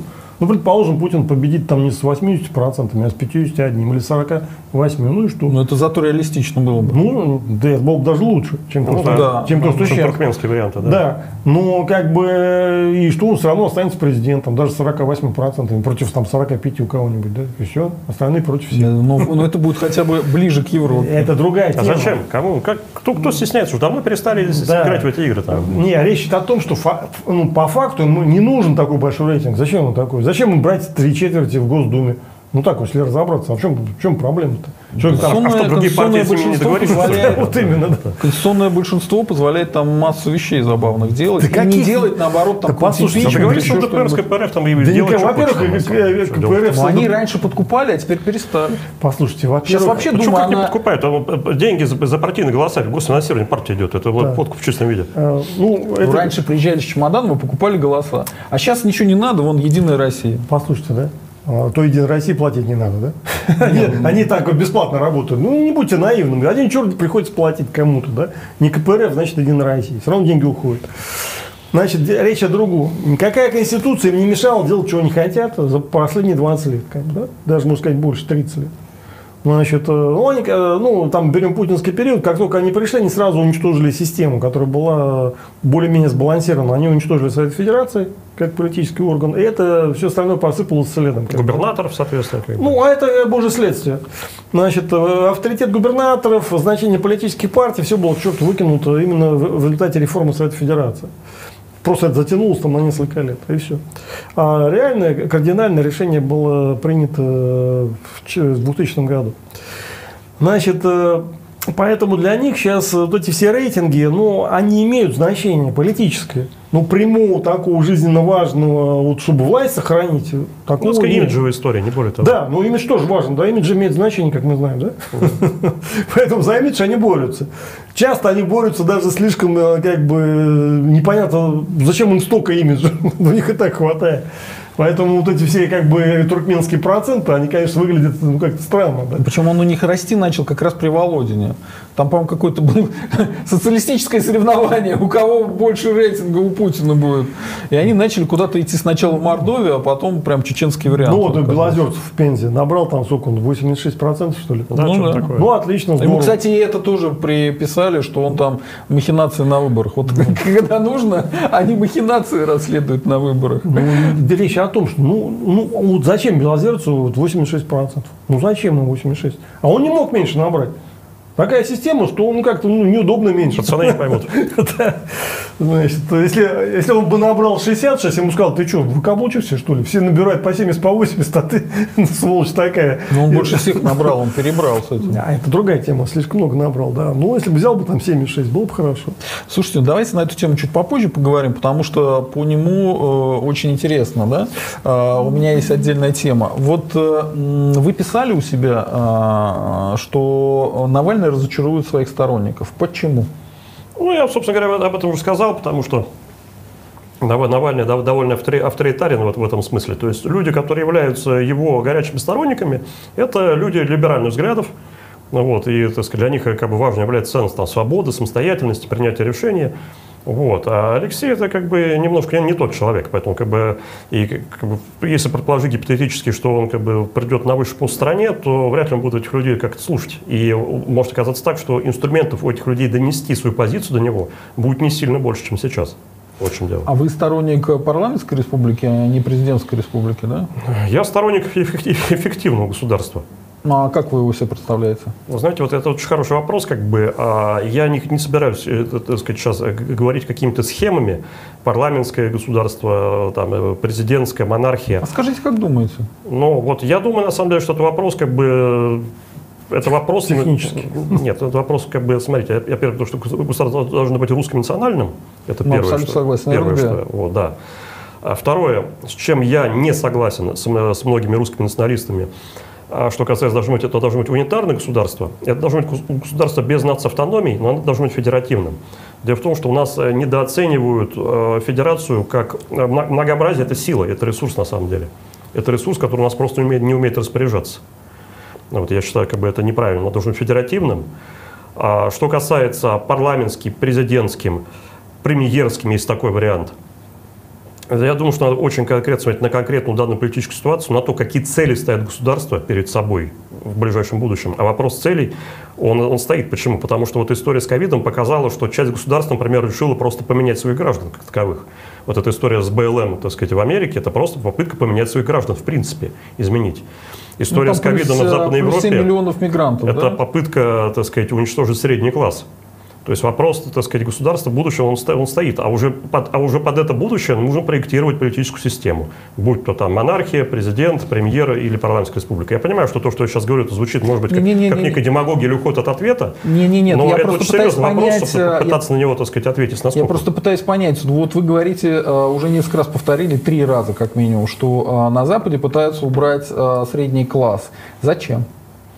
Я думаю, что как бы это осознанное, осознанное решение каких-то крупных э, корпораций, элит, которые хотят получить э, 80% населения бедных э, потребителей, живущих, может быть, на базовом основном доходе, который, у которого будет все виртуально. Виртуальное образование, там, интернет, разумеется, плохое, там, там, телемедицина, дешевые какие-то там лекарства, может быть, легализация наркотиков, опять-таки. Э, компьютерных игр. То есть а будущий потребитель выглядит так. Это человек, который сидит круглосуточно за компьютером, что-то там смотрит видюшки или там что-то курит, не знаю, там заказывает ну, еду по матрица. телевизору. Да, и живет на, условно говоря, 500 долларов э, в месяц в арендованной квартире, которая, так сказать, какой-нибудь малогабаритной. У него каршеринговый там автомобиль, там одежда какая-нибудь тоже чуть ли не шеринговая, там из какой-то там, не знаю, секонд-хенда. Вот. И это 80% э, людей, так сказать, которые там что-то будут им производить товары, не будет, да бог с ним, пускай ничего не происходит, не производит, лишь бы не отсвечивали. Вот. И будет, так сказать, э, процентов там 2-5 очень богатых людей, у которых все будет как у взрослых людей офлайновое, нормальное качественное образование в нормальном вузе, свой автомобиль, там, свой дом с участком. И будет, соответственно, какой-то очень большой процент, который будет, э, так сказать, обеспечивать э, охрану этих людей, так сказать, поддержание порядка, такой вот прослойка силовиков там. Причем силовиков в самом широком смысле этого слова тоже будет ходить и ювенальная юстиция там. И они же будут обеспечивать производство каких-то там несложных товаров, там, для остальных 80%. То есть как бы сейчас не, не стоит проблема, так сказать, а, безработицы. Как бы рабочие руки не нужны. Не стоит проблема голода, перепроизводства товаров там, и, и вот этого всего. Стоит проблема того, что существует средний класс, который весьма амбициозен, и который хочет расти и хочет прорываться вверх. И я думаю, существует как бы определенный консенсус элит, что это, его надо отсечь. Как бы вот, это, вот его надо выкинуть, этот средний класс в нищету его спихнуть. Мы с Дионисом Коптарем на эту тему стрим делали, и действительно такая идея есть. И еще идея того, что есть как бы среди элиты а, сверхэлита, да, которая мировая, и которая как раз этот проект может тянуть вперед. Ну, слушай, так кто эти люди? Ну, я не знаю, я Дионис Каптарян на эту тему спрашивал, он говорил, настоящая элита себя не показывает, поэтому... Это, это... это мы сейчас про рептилоидов с вами скатимся. Нет, нет, мы про рептилоидов не будем. будем. А, а зря. Слушайте, давайте, тема. Э, вы затронули историю с Белоруссией и какие-то темы, которые мы не можем обсуждать по поводу РФ, давайте, может, и там обсудим, потому что нам похожая ситуация. Во-первых, там были протесты, а они, э, ну, так, если честно сказать, закончились ничем. Э, Лукашенко удержался власти. И сейчас э, у белорусской оппозиции э, большая проблема. Они стоят перед выбором. Либо они будут применять какое-то насилие, э, и тогда у них есть шанс, может быть, власть захватить, потому что их тупо больше, чем лукашистов. Да? Угу. Либо они не будут принимать насилие, они и не хотят его применять, они против этого выступают, они хотят как-то при помощи европейского мирного протеста получить власть. Но это, честно говоря, не очень реально, потому что элита белорусская не не раскололась, она не будет сдавать Лукашенко, а скорее Лукашенко удалось отмобилизовать свою элиту жестко. Да? Вот в связи с этим такой большой вопрос. Мы в свое время ругались э, с Кунгуровым. Не ругались, а был стрим, дебаты, э, на которых было очень много мата, ругани. Я как раз защищал э, вариант без насилия протестов. Он говорил, что без насилия вы такие тиранические диктатуры не уберете. А, ну, потом он слился, убежал. Ну, неважно. А, важно в том, что это уже не только вопрос Кунгурова, да, это вопрос глобальный. Очень многие на эту тему говорят, и э, разные оппозиционеры в разных странах, не только в Беларуси. Поэтому интересно узнать ваше мнение. Может ли победить оппозиция в Беларуси, не используя насилие? Или э, это неизбежно? Я думаю, может, если ты говоришь Лукашенко договориться с Лукашенко? Я думаю, что на самом деле, смотрите, как бы, вот, во-первых, э, давайте поймем, кто сейчас является игроком в этой ситуации. Является игроком Лукашенко. Который, он, он, вот, по, по сути, все мячи на его половине поля. И он может что-то делать в этой ситуации. Вот. Я думаю, что было бы самая разумная история для Лукашенко аккуратно отползти от власти под э, гарантии Запада и под, а, под то, что он оставит своих людей, и сам тоже каким-то образом останется у власти, не знаю, там будет пожизненным сенатором там, самой верхней палаты парламента, третий, условно говоря. То есть отползти как-то под гарантией Запада, найти какую-то взаимоприемлемую фигуру с оппозицией, я думаю, это мог быть банкир Бабарика, вот, и, так сказать, э, аккуратненько, так сказать, отползти. Я думаю, что это вполне реальная история. Ну, смотрите, э, ну, тогда необъяснимо. То же самое мог бы сделать в свое время Путин. Да? В 2008 году уйти, и не вернуться, остаться во власти, но он на это не пошел. Это Лукашенко вещь. еще более жесткий в этом плане человек, и думать, что Лукашенко уйдет из власти. Смотрите, давайте, давайте так, вот э, существует государство Беларуси. Угу. Беларусь это по факту анти, антирусский проект. Да. Вот государство Беларусь по всем фактам существования говорит, что это антирусский проект. Да, зафиксировано. Это пункт ДРФ номер один. тоже не пункт номер один. Не, не пункт, пункт номер два. А, Лукашенко руководитель антирусского государства, и оно за эти последние 25 лет не стало слабее, чем оно было 25 лет назад. То есть он в каком-то смысле архитектор, строитель, там, поддерживающий функционер. Да. Да? Второй пункт. Как бы, вот мы уже видим, видим, видим уже площадку для его контакта с оппозицией, она совершенно очевидна. Русофобия. Без, безусловно. Дальнейшее существование независимого государства РБ, в котором заинтересована и Западная Европа, на самом деле, по, по большому счету и, и много кто, и оппозиция, и сам Лукашенко. Поэтому я вижу вполне допустимый вариант, что будет там условно а-ля пророссийский премьер там, под названием Бабарика, а там какой-нибудь э, там пропольский условно там э, руководитель парламента, будет Змагар премьерская республика. Да? И, э, ну, допустим, как ритуальный президент, как, например, там в Израиле или Венгрии, или в ФРГ, там должен президент, так сказать, вот, например, в Венгрии, кстати, президент, он гарант Конституции, и не более того. Ну, вот, и, например, гарант Конституции Лукашенко, как вариант. Ну вот. Если мы как бы, эту схему как бы, люди прогарантируют, а это вполне возможно. Прогарантировали уже в 2004 году уход Кучмы с поста Украины. Вот, то есть то, что он отдал власть Ющенко и Януковичу. Потому что он решал это в конце 2004 года, как был первый Майдан. Именно, именно у Кучмы были все варианты, отдать одному или другому. Mm-hmm. Вот. И ему прогарантировали, что, так сказать, если ты отдашь э, Ющенко, тебя никто трогать не будет. Окей, он отдал, как бы договор исполнен. То есть, так сказать, при наличии соответствующих, так сказать, гарантов, так сказать, и какой-то сложной схемы, это вполне, вполне вероятная история. Вы как-то прокомментируете это? Ну, там надо в это уравнение ввести еще одну составляющую, как бы, это российские субсидии. Российской субсидии никакой в Беларуси бы, Это понятно, нет, это ясно. Не было бы, ну, если она была бы, ну, в таком, э, не в таком виде, конечно, более-менее там... Как Молдавия. Приличном, да. Да и в Молдавии там Россия там дает денег, там Приднестровье содержит, как бы, извините, довольно большие, как бы, Э, и Молдавия имеет там с э, транзита кое-что там. Ну, в общем, так. Ну, это понятно, что тут спора нет. Да? да, поэтому в России есть все варианты. То есть, ну, как бы они есть, но они по какой-то причине э, науки непонятной не задействованы, да. То есть, это, Кремль вложил там за последние там, лет 20, ну, 150-200 миллиардов долларов в разного рода субсидий, там льгот, всяких скидок. Ну, так, такие оценки как бы есть, да. Значит, вот у Беларуси результат мы видим на сегодня. У Кремля вообще ни одного рычага воздействия на ситуацию да, в Беларуси да, нет. Очень смешно. Гениальная, гениальная как бы политика, ничего не могу сказать. Примерно как на Украине, только в Беларуси еще смешнее, как бы, да. Значит, на Украине просто финансировали непонятно зачем враждебное государство, которое прям, прямо готовилось к войне с нами все 30 лет. Значит, и сейчас еще готовится. А, ну, в Беларуси э, там немножко более сложная ситуация. Там был период, когда тот же Лукашенко был готов на воссоединение. И для этого много сделано. Но потом стоп-сигнал, стоп-машина. С 99 -го года никаких движений. Ну, просто он хотел воссоединением себя видел президента. Все очень просто. Ну, это тоже сказка, да? Для маленьких детей, поверь мне, да? Значит, э, деньги у России у России. Он, ему как бы, он, ну, не, не было выбора. Он давно бы слетел бы, если бы не Россия, если бы не помощь России. Его просто быть из Магара давно бы снесли бы уже. Значит, э, и он там особыми какими-то... Он неплохой, неплохой хозяйственник, надо отдать должное. Значит, по крайней мере, хозяйством занимается лучше, чем наши. Но тоже не, не фонтан, если честно. Значит, и без российских денег все это бы выглядело бы печально. Э, достаточно печально. Поэтому а, то, что стоп-сигнал, э, это не из-за того, что там Путин появился и как бы, э, значит, и Лукашенко понял, что не станет президентом России. Не за это. Просто э, для чего нужно было Кремлю воссоединение с Белоруссией? Ну что, Кремль собиратель земли русской, что ли, за последние 30 лет? Да плевать это Кремлю было на эту русскую землю. Да? С тем же Крымом, да никто еще за день до решения о воссоединении с Крымом, никто не верил, что вообще такое решение будет. Все 23 года до этого Кремль говорил одно и то же, что Крым – это Украина, ребята. Да. Ну, Крым – это Украина. Да, нет, я, да? понятно, да. Нет, я да, зрителям, значит, зрителям говорю. Значит, то есть это память правильно. Кремль почему шел на воссоединение с Беларусью? Потому что Путина было, то есть это, господи, мама дорогая, Ельцина было никак не переизбрать. Нужно было что-то позитивное. Белоруссия вполне прокатывала. Ну, за Белоруссию плюс остановили войну в Чечне тогда.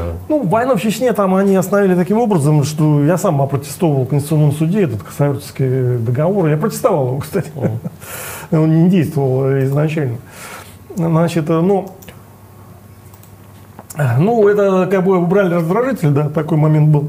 Но реально, э, это был 96 год, война в Чечне. А в 2000 году значит, нужно было что-то такое позитивное. Там как раз шла новая война в Чечне. Пришел Путин и на этой базе выиграл выборы, да? на, на базе того, что он разобрался с чеченами. Значит, э, с, э, с этими, как бы, э, с вторжением там, да, значит... Там сначала нападение Басаева, да, потом, потом да. взрыв домов, вот это да, все. Ну, вместе. Ну, важно то, что он как бы решил вопрос, как бы, это как бы в России восприняли. Белоруссия шла на уровне Крыма даже лучше. Почему? Потому что э, там же нету какой-то, это же не аннексия, там какой-то территории. Да, санкций бы не было. Там каких санкций никаких бы не было, значит, никаких проблем. А в чем проблема? Ну вот люди решили с нами объединиться, извините, а какие претензии к нам? Значит, все честно, по закону, международному Вы же в ЕС объединяетесь. Да, пошли к черту, там это все законно. И, и, и претензии предъявить сложно, как бы, да, как, а, а в чем претензии? Значит, действительно, ЕС объединяется, почему мы не можем объединяться? Поэтому они пошли по этому пути, и они в 99 году подписали очень серьезные бумаги. Даже, на, даже не доходя до полного соединения, они уже подписали очень много соглашений, вплоть до введения там единой валюты, еще там много чего. Да? И, и, и где эта единая валюта? Ну, непонятно, что как только будет введена единая валюта, Лукашенко потеряет власть в тот же день. Да, что но, он, но, но он это подписал. Это был декабрь 99 -го года. Нет, там, там эмиссионный центров два на данный момент. Послушай, ну, никаких, никаких там эмиссионных центров не было, два. Там просто написано, что вести единую валюту. Как бы, да? Э, эмиссионный центр можно два вести, но дать э, рамки. Дать им каждый год утверждать ну, лимит. Они уже будут управлять эмиссией, правильно? Да, и все. Ну, как в Европе, да. Там это вариантов миллион, как все это сделать. Да? Но ничего не сделали. Почему? Потому что Путин э, стало ясно, что он выиграет выборы без этой Беларуси. И поэтому никто не решили не, не усиливать Россию, еще и Белоруссию. Потому что Беларусь реально усиливала Россию. Реально усиливала. Вот такой подарок, как бы русским, под перевыборы Ельцина или его там, преемника, ну, Запад согласовал, да, я так понимаю. Но когда стало ясно, что и без этого Путин выиграет, ну, и от машин все, стоп-сигнал. 20 лет вообще ни шагу вперед, да? Ну, это, извините, факт, это ж не я придумал там. Ну, факт, да. Это ну. факт. Поэтому, поэтому когда мы сегодня оцениваем ситуацию в Беларуси, мы понимаем, что дело там, да, ну, Кремль, конечно, технически, э, потенциально, может все там решить, если он захочет. Ну, не за один день, конечно, ну, за год, за два решит, как бы, да. Потому что он держит на, как бы, питании искусственном всю эту Белоруссию.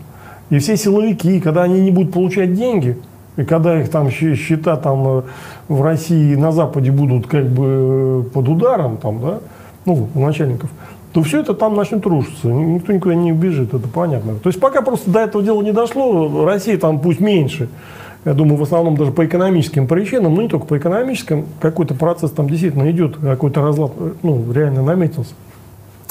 И Кремль пока ничего не может сделать, э, но это говорит... Я не понимаю, почему он ничего не может сделать. Ну, видимо, градус недостаточно высокий. Не, ну, во-первых, смотрите, ответ очень простой, как бы, поскольку я в свое время работал в Украине, как бы, и имел отношение к политическому процессу, там я там где-то около пяти лет работал в Киеве. Вот, и я знаю, как устроена наша политика. Наша политика устроена очень просто. А Кремль сад дружит с начальниками. Вот. с олигархами, да. Да, вот, ну, вот начальник, олигарх, это, то есть вот, вот с, кем, с кем не нужно договориться в Украине, там дальше через запятую, там Молдавия, Белоруссия, кто там главный у них? Лукашенко, значит, будем с ними договариваться. Вот. А то, что там существует там, миллионы людей, например, которые хотят, хотят жить в России, да, это бог с ними, это вообще. Никто не умеет с ними работать. Не, ну это специально сделано, потому что никакого особого ума там работать с этими людьми нет. Там не надо никаких там сверхгениальных способностей, чтобы Ну, имея по такую сути кучу, дела, русские провинциалы и Украина, и Беларусь. чтобы имея такую кучу денег, как Россия, такое влияние во всех сферах, да, и, и Давно ничего, они были бы уже опять провинциями, да. и ничего не сделать за 30 лет, это надо очень сильно работать. Знаете, как это? Надо очень быстро бежать э, на месте, чтобы не продвинуться вперед. То есть они бегут в обратную сторону. То есть они каждый день работают на то, чтобы не воссоединяться с Белоруссией, с, Украиной. Они платят за это деньги большие, кстати. Ну а чей интерес, в чем выгода? Кто стоит за Ну, этим? Запад, конечно, кто же может стоять. Кому интересно? То есть Запад управляет Путиным, да? Я правильно понимаю, что вы- Я не говорю, что он управляет. Я говорю, что там, значит, э, такие условия поставлены. И они выполняются. Какие жестко. условия, интересно? Ну, не допустить воссоединения обратно единого государства. Зачем Западу обратно Советский Союз? Это, допустим, да, допустим, да. Но какие условия? Как вот, что там, Путина там шантажирует? Там, Ну, я почем знаю? Не Компромат? Ну, Зачем? я не Есть же, есть же очень интересный случай, когда Абрамович выиграл суд в высоком суде Лондона против Березовского. Так. Березовский был э, предыдущий как бы куратор Путина, а Абрамович это уже не куратор Путина, да, а просто кошелек Путина. Я не и знаю. для Березовского была трагедия, когда он проиграл и не получил те деньги, которые якобы он должен был получить от Абрамовича. И на этом суде вылезло очень много всяких э, вещей интересных. Рекомендую Ну, там значит, читать, э, посмотреть. понимаете, у государства, и там у лидеров политических, ну, например, я приду пример, чтобы было понятно, как это действует. Я не знаю, как у нас действует, ну, например, в Германии, как, да? А, Ну, как говорят, там, да, это же не публикуется нигде, не признается. Есть канцелярин пакт, да? Что Германия, как бывшая оккупированная страна, которая, кстати, было там 4 оккупационных зоны, потом сделали 3 оккупационных зоны, потом 2 оккупационных зоны, ФРГ, ГДР, потом дали им создать ФРГ. Тризония была. Да, потом дали им создать государство, но до сих пор там стоят американские войска, и английские, кстати, по-моему, французские, не знаю, стоят или нет. но- Не, ну там-то это все откровенно. У них, нет, там не например, откровенно, а это публично не признается, да, что у правительства Германии есть обязательства перед оккупационными как бы державами. Ну, Советский Союз пропал, остались, значит, ну, который ГДР контролировал. Мгм. Остались э, США, Англия, ну, наверное, Франция еще есть.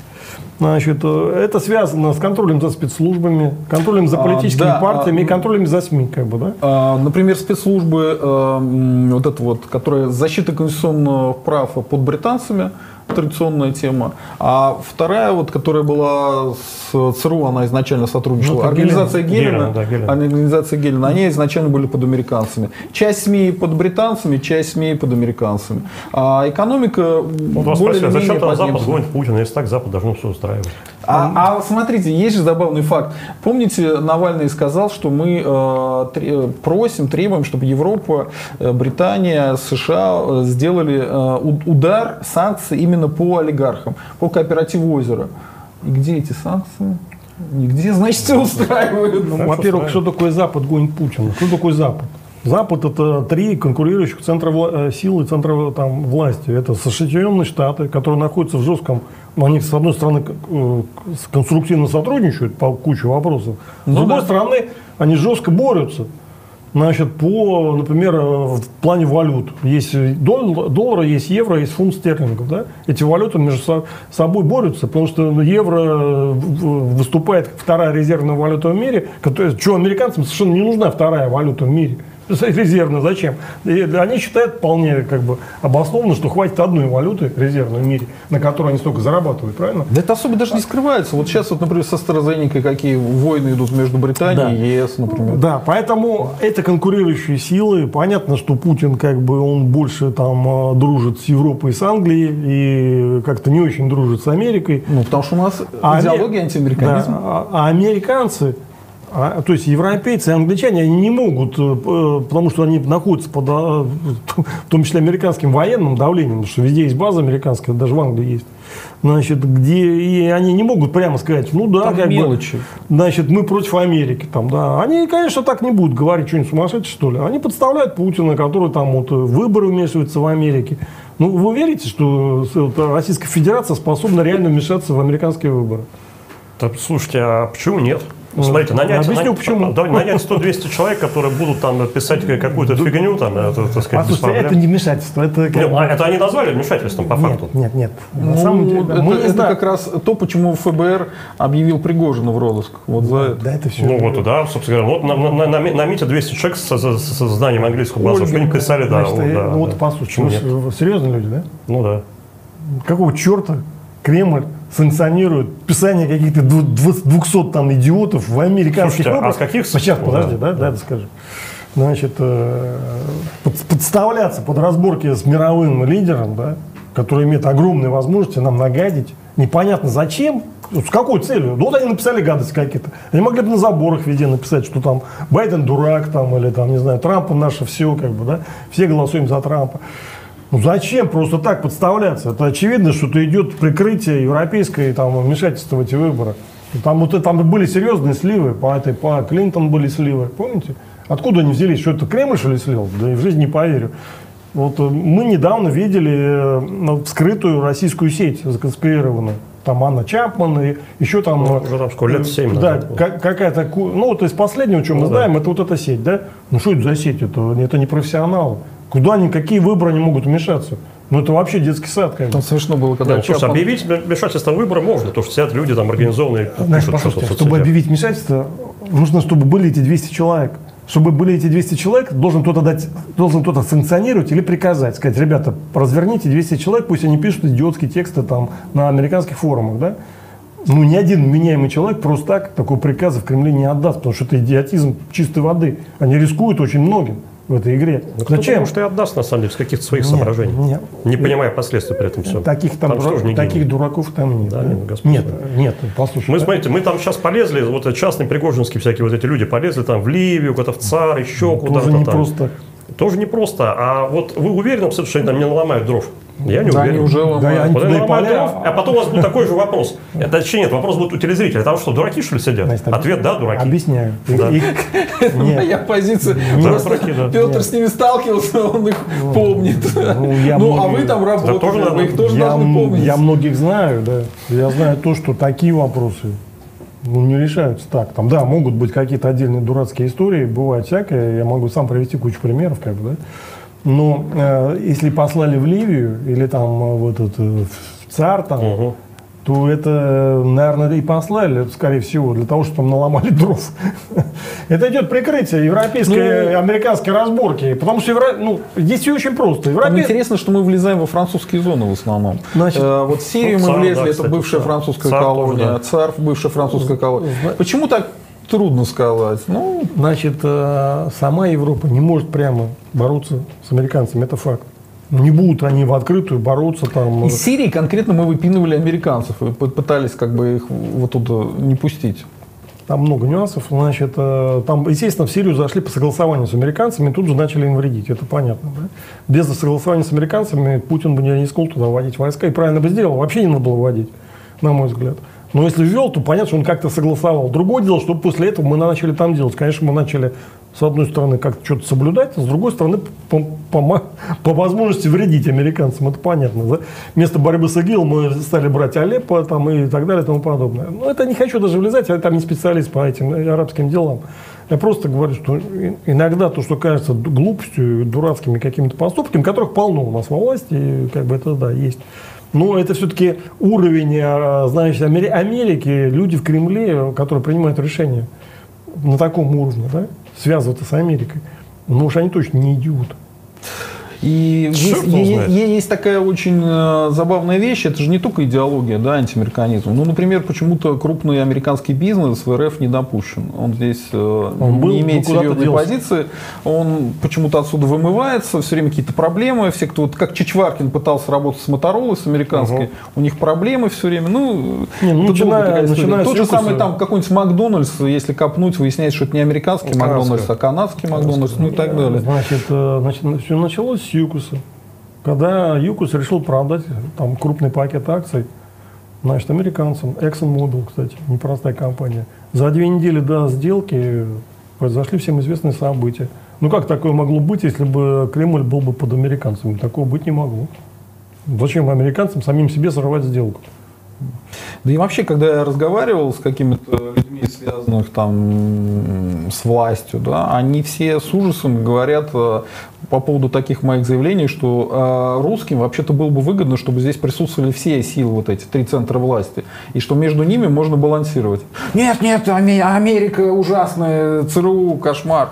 Ну, у них какой-то прям идиосинкразия конкретно к Ну, это к сложно. Ну, такие- бог с ним, давайте да, дальше там пойдем, недостаточно информации, что- можно какие-то общие сделать замечания, так конкретику обсуждать довольно сложно. Ну, потому тем более, что... сейчас Байден пришел к власти. Давайте Он пойдем, как пока, раз пока не уснули наши эти самые. Он как раз Почему? он как раз Во-первых, консенсусный человек, и он как раз собирается европейцев и британцев подтянуть э, к общеамериканскому проекту, поэтому, может быть, ситуация изменится. Ладно, э, мне вот, я хочу добить историю с Лукашенко. Смотрите, э, а зачем Лукашенко сейчас вести переговоры с какой-нибудь Тихановской или со Змагарами, если у него на руках все козыри? Вот у него Бабарика сейчас- в тюрьме, у Сейчас него как раз надо, пока, пока козырь есть на руках, пока ты сильный, они слабые. Как раз можно своих... вы, вы- вы рассуждаете как раз как политтехнолог, как человек, который э, считает, что, понимаете, по этой же логике и Путину надо было в 2008 году уйти из власти. И Лукашенко все это мог бы Так он в провернуть без 2008 году ты ушел. протестов, Так вот, тихо, он в аккуратно. 2008 году ты Путин ушел. Ну да. Он И потом вернулся. вполне возможно хотел уйти и дальше. А, Вполне возможно. А мне кажется, если бы он хотел уйти, он бы не остался бы на премьер-министре. И не гонял бы э, Медведевских. И не добивал бы Медведевских после того, как вернулся в Ну, президент. мы толком не знаем, что там Да. реально произошло. Вот. Я считаю, дело в том, что, смотрите, как бы, ну, Лукашенко все-таки как бы он не, не, не дурак же конченый, да, вот давайте так уж, может быть, он не, не великого ума человек, но он же понимает, что вот он э, сидит у власти 26 лет, сколько еще там. Но он видит, что конструкция вся вот трещит по швам, что да, вот он раз удер- удержал, там с автоматом вышел на улицу, но в следующий раз может не удержать. Поэтому ему, ему сейчас лучше всего с, с позиции силы договориться вот таком мяг- мягком трансферте власти. Я так понимаю, для него там очень важно его, так сказать, сын, там вот это как-то остаться во власти. Ну, не знаю, там дадут ему сыну там пост министра экономики, например, так сказать, там. Какому сыну? У него три. Ну, в каком-то, ну, два, по-моему, все-таки. Нет? Три. Нет, А три, три. да. Два от одной Я так понимаю, что он самый а младший, два от наиболее официальной здоровый. жены, один Ну, от молодой еще парень. э, Ну, сестры. да, ну, сколько, 17 Сестры. получается. Что-то младший. такое, да. Ну, да, то есть нужно дождаться, пока хотя бы будет совершеннолетие, и какой-то пост ему дать. Да Ну, нет, там с второй сын нормальный. Он второго сына пускает во власть вообще без Ну, проблем. я, да, слушай, вот Олимпийский комитет, что-то что-то в этом роде. Ну, да. там Виктор, он был, командовал даже силовиками в какой-то степени. Не, я вижу, что вполне возможно какая-то акционерная история такая, так сказать, где пакет акций России. там еще Это кого-то. разумное решение. Но Да, да, они ну, не похожи на разумных Там людей. как-то все, как-то все довольно так, вот в этом смысле, так мутно. Это же человек, который говорит, э, э, Лукашенко же сказал, что а как я буду не президентом? Я вот утром просыпаюсь, и я не президент. Слушай, а что я буду делать? Скажу впечатление от Беларуси, потому что я там бываю в среднем там, где-то раз в три года. И вот это впервые приехал -то в 2000 году. Вот это было ощущение, если, э, как бы, ну, а, 99 это был год. Если Россия как бы была, в общем-то, уже не Советским Союзом, а Россией, так более-менее как-то, там было ощущение полного совка абсолютно в 99 году, полного. Ну да. Вот, а потом... Я как раз оттуда уехал в 99-м. Во, вот. А потом он там приезжал несколько раз. И вот последний раз это был году, мне кажется, в 16 или 17 Да, вполне себе как бы уже такое а европейское государство, на самом деле. Там как бы и как бы далеко не совок. Вот не Ну, надо так думать. Скажем так, государство там было совковое, а вот общество уже, да. Общество, я имею в виду общество, да, общество, общество сильно очень А Москва, эволюционирует. думаете, не европейская разве? Вот сейчас, ну, давайте так, вот э, давайте, ладно, будем тянуться на Москву. Вот сейчас вы приезжая из Москвы в Минск, а особой разницы не будет видно.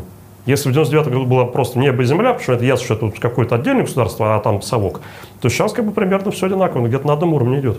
Там э, комфорт взаимоотношений между, между людьми, там еще какие-то вещи. То есть там даже вот это э, с- советское государство, которое там оно есть, да, там менты, условно говоря, еще что-то, оно как бы не проявляется нигде особо. Оно проявляется только так, если ты начнешь там что-то там бузить, да, Да тебя нет, там быстро них бизнес полностью задавлен давным-давно. Ну, это щас. Ну и что, а у нас? А у нас тоже. А Так у нас он у что? них был задавлен еще в 98 году, когда Ну, это нет, было. то же у самое. них там э, был, да не то же самое. был Там такой, Лукашенко задним числом принимал законы и отнимал имущество. И вот так вот едешь по Минску и говоришь, вот это он отнял, вот это отнял, вот это отнял. Это уже пон- тогда уже бизнес не работал. Я там год пожил и понял, что туфта ничего не будет. Маркетологи этой стране не нужны. Это Ну, понятно, но тем не менее понятно. у них был бы серьезный ра- развитый IT-сектор, да, это же не просто. Так его специально Так это, выделили это в всё, это, отдельное да, гетто. это, это, это самое, это, идея же Лукашенко технопарки вот эти Ну, все. это не совсем его идея, это Ну, реально это, это как его, тоже кандидат-то был президента Цепкало. Ага. Это он пришел с этой идеей к Лукашенко, и он пробил ее. Лукашенко просто не мешал ему, реально делал все Цепкало, но Сам Лукашенко, естественно, на каком-то этапе все это как бы возглавил. Значит, и молодец, как бы, да? Ну, потом же и получил как бы за это политически, потому что, ну, да, потому что сейчас центр айтишники являются центром оппозиции к нему. Ну, это была ожидаемая история. Не, ну это понятно, учитывая его стиль совковый он абсолютно никак не сочетается с IT. Да, никак, несовместим. Несовместимая модель. А, ну, давайте идем дальше. А, у Навального сейчас проблемы со здоровьем в тюрьме, да? И у Путина, по слухам, какие-то проблемы со здоровьем. Такая странная синхронизация информационных поводов. А, по этому поводу, по поводу Путина и его здоровья, есть масса разных концепций. Часть людей считает, что это вообще туфта полная, что ничего у него нету, что он абсолютно здоров. Это, кстати, и сами путинисты говорят, но они очень странно если бы он действительно был здоров, у него не было проблем, почему они так акцентируют? Вот он ручку поймал, да? Вот смотрите, вот он сам выходит из автомобиля, вот смотрите, он сам на лыжах скатился. Ну, зачем, как бы, если у человека все со здоровьем нормально, так на этом акцентировать внимание? А с другой стороны, есть часть людей, которые говорят, что никаких у него проблем со здоровьем на самом деле нет. Вот тот же Даниил Константинов говорит, что это все вот байки Соловьева. Слушай, да? мы можем знать? Давайте так. Вот у нас нет никаких как бы яв, явных источников информации, просто гаданий кофейной гуще будет в чистом виде. Ну, ваши какие-то мысли есть на эту тему? Okay. Или пропускаем? Я, я, я пытаюсь говорить о том, где у меня есть какие-то источники информации или какие-то версии, что можно как-то аналитически понять, а тут ну, невозможно ничего понять. Ну, тот же Гудков говорит, что, скорее всего, есть проблемы. У него есть источники, которые подтверждают это, и никак не связано с Соловьем. Можно сказать одно, что по прошлому году, если судить, там, не знаю, справиться со здоровьем. Там, Он сильно постарел в любом случае. Не про это. Значит, у власти есть какой-то там процесс, да? Непонятно, какой характер, с чем он связан, со здоровьем, с обязательствами, или еще, сказать, с личным желанием, там, как Путина что-то сделать, там, да? Я не знаю. Ну, тут эти все истории с Конституцией, там, вот эта так, тема трансфера, и, э, ну, вообще, как все это происходило, смена правительства, как бы, да? Ну, они как бы говорят о том, что какой-то процесс есть. С чем он связан? Ну, тут достоверно сказать, конечно, сложно. А, вернемся тогда к этой истории с, с оппозицией. Да? А, а есть ли раскол? Вот смотрите, есть какой-то шанс у оппозиции победить только в одном случае. А, вы видите, что даже если миллион людей на улицу, вот Евгений Мы Эдуардович говорит, что... Мы еще про, про Беларусь? Уже нет, э, ну так будем аккуратно. Да? А, Евгений Эдуардович сказал, что даже если миллион выведут, это не решает проблем, потому что могут просто тупо их расстрелять из, автом... Э, из пулеметов, да, как в 93 году это случилось, и все, как бы на этом закончилось закончилось. Поэтому должен быть обязательно еще следующее условие. Это раскол элит и то, что силовики либо заблокированы, либо они действуют прямо а, поддерживая оппозицию тогда будет какое-то изменение и какой-то шанс у оппозиции. Вот э, вы как считаете? ну, я считаю, что вот, там, Украина показывает, что без, без раскола элит ничего бы не получилось. Там, хоть ты ходи с шариками, хоть не ходи. Там, я думаю, что раскол элит – это первичная история будет. Ну вот смотрите, есть ли какие-то э, признаки того, что раскол элиты в РФ э, э, есть? Вот смотрите, э, сейчас случилось дело новой газеты, там сильно углубляться не будем, потому что там такое минное поле, да. Но суть в том, что э, новая газета провела расследование э, о том, что в полк Кадырова занимался Я ну, там, убийствами. Да, да, да, убийствами. Видимо, Кадыров организовал, сделали видеоролик, этот полк Кадырова обратился к Путину, угу. что типа нужно что-то сделать, потому что вот эти западные шпионы, наймиты и американцы мешают, а, а, клевещут на нас, угу. надо что-то сделать, защитить э, ребят. Но Путин ничего не ответил, ответил Песков, идите в суд. Угу. Это очень странно, потому что раньше идите в суд говорили оппозиции, когда угу. хотели ее просто на три буквы послать. Ну, суд, ну, три буквы, оно да. и есть, да. А вот теперь э, Пригожин, э, Пригожин как раз предложил э, Кадырову, что брат, я тебе предлагаю там э, юридическую помощь. Кадыров э, вот, э, на, на тему Пескова удивился, выразил свое возмущение, а на тему Пригожина сказал, что окей, э, спасибо большое. А как он выразил возмущение? Просто как бы я сейчас точно не помню, но он как-то говорил, что типа, Слушайте, давайте таким вопросом зададимся. Вот когда Кадыров говорил вот эти все вещи в адрес Путина по поводу новой газеты, на какой ответ он рассчитывал? А он не говорил сам, там было видео как раз вот этих.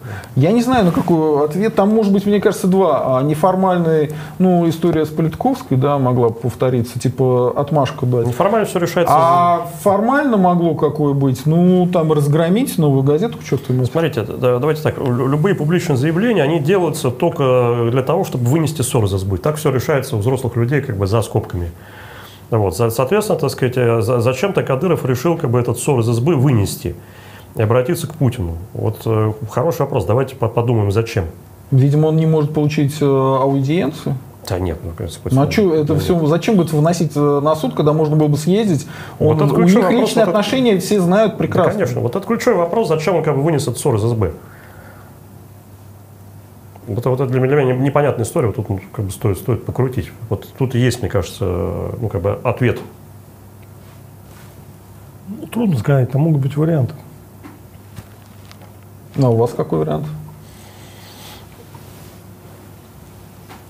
Ну, такие вещи, они как бы, ну, как бы не по правилам игры. Вот как бы э, не в правилах игры выносить ссор из избы. Апеллировать к общественности, там еще кому-то, там, да, да, да. это не в правилах игры. То есть нарушить правила игры можно только если как бы это ты договорился о том, что ты их нарушишь, так публично там разыграть там э, клоунаду, да, либо ты решил эту игру ломать там, так сказать, и переть каким-то буром до конца, да. Вот, разумеется, как бы второй, второй вариант мы отбрасываем. Вот. Первый вариант остается клоунада, но она выглядит, конечно, довольно, конечно, убого. Вот. Ну, а может быть, так, может, так и было задумано, я не знаю. Ну, как бы, что получается в итоге? В итоге Пригожин тоже как бы какой-то частный силовик будет помогать другому частному силовику Кадырову. Ну какой там может быть реальный судебный процесс? Это же билиберда. Это никакого просто. Я просто видел, знаете, э, у Фишмана, по-моему, есть такой журналист э, на «Дожде». Есть такой, да, Михаил. Он пригласил к себе Мурадова. Это Мурадов – это главный редактор э, этой всей истории. Да? Угу. И нужно понимать, что «Новая газета», она была связана с Лебедевым, а сын Лебедева вот недавно лордом стал. Ну, То слышали, есть, да. с точки зрения так иерархии, ну, это тоже не маленький человек. Ну, допустим, так. Да, да. Так вот, Мурадов сказал, что он очень рад, что все это пришло в плоскость суда, и Фишман интересные вещи говорил, что типа вассал э, моего вассала не мой вассал. Ну тут, во-первых, намек на феодальную систему, которая у нас установилась в РФшке в последнее время. А с другой стороны, э, имеется в виду что? Что как бы Кадыров выходит из подчинения или что? Да нет, у Кадырова узкий поводок, куда он выйдет из подчинения. Прекрасно понимает, так сказать, что без Путина он никто. Это, это совершенно ясно. Но это и есть раскол элит, о котором мы говорили. Да это нет, можно так воспринимать, как раскол элит? Это какая-то странная история, как бы какая-то странная игра, так сказать. Ну, мы не знаем, конечно, всей этой подоплеки. Не, ну, ну реально трудно судить. Единственное, как, вот, что мне кажется беспокоящим моментом, я бы обратил внимание, как бы там, там условного там Путина это дело, да, что когда происходит а, а, демонополизация, там, акционирование силового ресурса, когда появляется там, частная армия, такая Кадырова, частная армия там, Пригожина. Это все опасно для системы, когда насилие становится частным. Насилие должно быть из одного места исходить. Вот это они так в опасную игру играют, на самом деле. Ну, в 90-х э, была децентрализация насилия. Частные силовые структуры были у всех были, крупных да. олигархов. Были, да, были. Но это были 90-е, которые Путин называет ну, как это проклятыми, да, или как это? Ну, видимо, мы туда как-то возвращаемся потихонечку. Ну, пока еще непонятно, куда мы возвращаемся. Ну хорошо, окей. А по поводу раскола элиты. Второе дело, которое может э, показать некие тенденции в этом направлении. Это дело губернатора Белозерцева и Шпигеля. Шпигель это вообще как бы известный человек, э, на нем кучу всего. Ну, наверное, Евгений Эдуардович его лучше может представить, и тем более губернатор Белозерцева, потому что вы же тоже были губернатором, да? Вот это раскол или это, передел фар фармацевтического рынка или что такое? Потому что и тот, и другой, и Белозерцев, и Шпигель, они очень высокого уровня люди были. Почему их вот так упаковали, кому ну, они там перешли дорогу? Трудно сказать. Э, ну, Шпигель там говорит, что ФСБ там у него вымогал контрольный пакет. Значит, по факту, ну, я когда-то с ним встречался, он был давно, там, лет 15-16 назад. Он был, и уже тогда он был крупным таким, э, ну, крупнейшим фактически при Зурабове, по-моему, тогда уже там сильно поднялся. Он, э, значит, работал с Селезневым, был такой председатель Госдумы. Да, помню, да. Да, значит, Геннадий Николаевич, по-моему. Э, Геннадий Николаевич. Да, Геннадий Николаевич. Ну, Значит, как-то он с ним то ли дружил, то ли как-то так это сотрудничал, не знаю, как там у них было это дело. Селезнев был достаточно авторитетный человек, значит, и э, мог э, там составить протекцию. И Шпигель тогда очень серьезно поднялся на поставки всяких таблеток. Там, ну, тогда таблетками в основном он занимался. Сейчас вроде он еще медоборудованием занимается. Хорошая тема. Ну, более чем, да. И э, ну, вот эти все, все годы он был и оставался таким одним из крупнейших, значит, дилеров, значит, на этом рынке. Э, Конечно, у него были ог- огромные связи с регионами, потому что регионы являются одними из крупных потребителей этих таблеток всяких и медоборудования. Много есть программ разного рода, и федеральных, и региональных. Ну, тут явно вот э, не из-за Белозерцева, а скорее из-за Шпигеля вся эта история, нет? Ну, э, ну, мы же не знаем детали, да. Значит, э, по значению Шпигель, ну, не менее, как минимум, не менее важен, чем Белозерцев. Я думаю, да, тем более сейчас статус, статус очень сильно упал губернаторов. Да, потому что, ну, по целому ряду причин. То есть он вроде не, э, как бы не занимал никакой должности, кроме как общественной. Он, по-моему, там какой-то ассоциации еврейских общин, что-то такое. Он там. э, борец э, с теми, кто не верит в Холокост. Ну, С фашизмом, короче, он борется. Да, такой антифашист. Значит, а, по-моему, там что-то там когда-то, э, ну, его попросили, наверное, вряд ли он сам додумался. Вот это 282 это же его, по-моему, он участвовал Да, да, как да. один из инициаторов. э, То есть он был один, по-моему, из тех, кто вносил этот проект 282 как бы. Ну, я точно историю не помню, но вроде он каким-то боком там причастен. По-моему, он был один из тех, кто вносил этот проект. Или даже один он там был. Неважно. Как говорят некоторые, это месть русских богов. За эту русскую или антирусскую статью, как бы, да. Значит, то есть э, Шпигель так, э, ну, он был в элите, он крупный такой бизнесмен в, в такой около государственной сфере, и которая достаточно прибыльная. Ну, по крайней мере, была. Я думаю, сейчас она такая же. Э, Поэтому это, с одной стороны, передел рынка, потому что, как ни крути, это повлияет на рынок. То есть, или этот биотек там кому-то перейдет, там, по-моему, даже жену его арестовали. Да, да. Значит, э, она, по-моему, была, на ней был записан А, пакет. та- а там всех собак навешали. Я говорю, Белозерцеву предъявляет в том числе манипуляции на выборах. Для, а, для РФ это все равно, что в бардаке Нормальная обвинить история, шлюх в том, что они это, э, моральный облик потеряли. Ну, как-то странно. Давайте пока со Шпигелем разберемся. То есть Шпигель крупная фигура, в каком-то смысле даже более важная, чем Белозерцев. Потому что ну, это крупный рынок, действительно многие, есть и другие интересанты на этом рынке. Но, но он как бы позиционировался как такой независимый, как бы, да, такой дилер там, да, значит, э, что он как бы не под крышей, вот он сам по себе. И, э, ну, насколько это правда, не знаю, ну, может быть, да. Сейчас его как бы двигают, двигают грубо. И Это приведет к изменению финансовых и бюджетных потоков. Э, И двигают на базе обвинения именно связанного с Белозерцевым. Он, по-моему, не признал свою вину сейчас, да? Нет, он пока Да. в отказ идет. Да. А Шпигель очень больной человек, потому что он и 15 лет назад, я как раз к нему заезжал, он в больнице был, в ЦКБ. Значит, э, как бы у нас были переговоры, прямо в больничном номере, значит, вел их. Ну, я думаю, за 15 лет здоровье вряд ли у него улучшилось, и для него сейчас СИЗО это такое э, крайне тяжелое. Для здорового человека тяжело. Да, крайне тяжелое испытание, даже в хорошем варианте. А уж если в таком жестком, то там вообще как бы кранты. Поэтому для него это тяжелый удар. И серьезно наезд, потому что жену, он сам больной, как бы, вот их так прессанули. Ну, как бы не по-детски, прям скажем. Значит, э, Но обычно предупреждают же. Вот, вот обычно ну, он говорит, что якобы к нему приходили там и там Ну да, просили обычно какой-то пакет. Ну, это похоже на правду. Обычно предупреждают. Ну, Может быть, да. Ну, э, может быть, но э, дело в том, что это не чистый бизнес, это э, сразу перерастает в политику, как бы вот эта вся эта история. То есть все равно затрагиваются определенные политические круги. Ну, например, Белозерцев там считался выдвиженцем там Володина, да? Ну, не знаю, правда это или нет, но, скорее всего, правда, Мгм, потому что интересно. Пенза, она же, территория, граничит с да. Саратовом там, да, то есть и Володин, ну, по идее, там должен как-то присматривать был за То Пензой. есть это какой-то кошелек связанный все-таки косвенно, может быть. Не будем гадать. Там в любом случае он э, там имел отношение к Володину, да, и считался его человеком, ну каким-то боком. Тогда это в рамках трансферта, то есть Володина лишает каких-то шансов не делай предварительных выводов. Просто соберем факты, да? Значит, поэтому это имеет политическую подоплеку. Так это или не так, связано с Володиным или нет, воспринимается это как наезд на Володина, да, общественностью. Соответственно, это говорит, что ну вот там вот такие движения пошли, довольно жесткие, как бы, да? То есть прямо с места в карьеру, скажем. Ну, это восприняли, я так понимаю, именно так все. Что это какой-то такой вот такой дисбаланс пошел, и вот как бы вот какие-то группы, значит, э, давят другие группы. Значит, и, не, и как бы так Но ну, серьезно. Это, по аналогии это похоже, как, э, помните, Магомедовых, что ли, какие там были братья Кошельки у... Медведева, так Медведева, да. Ну, это вообще всех почистили. Да, их это начало 18 -го года. Там еще, еще был какой-то один Белалов или что-то. Белялов, Белялов, Су, да. Сумма называлась вот это. Это, это, это, это у Магомедовых. Да, а, да. Того, которого за олимпийские дела-то, помните, его да. прям конкретно Путина вывели на него, и Путин с ним вот говорил, кто это сделал, почему не доделано. Потом его убрали, потом братьев Магомедовых убрали. Ну, медведевских там. Ну, так, это медведевские ну, кошельки. Да, их так задвинули, скажем так, с разной степенью жесткости.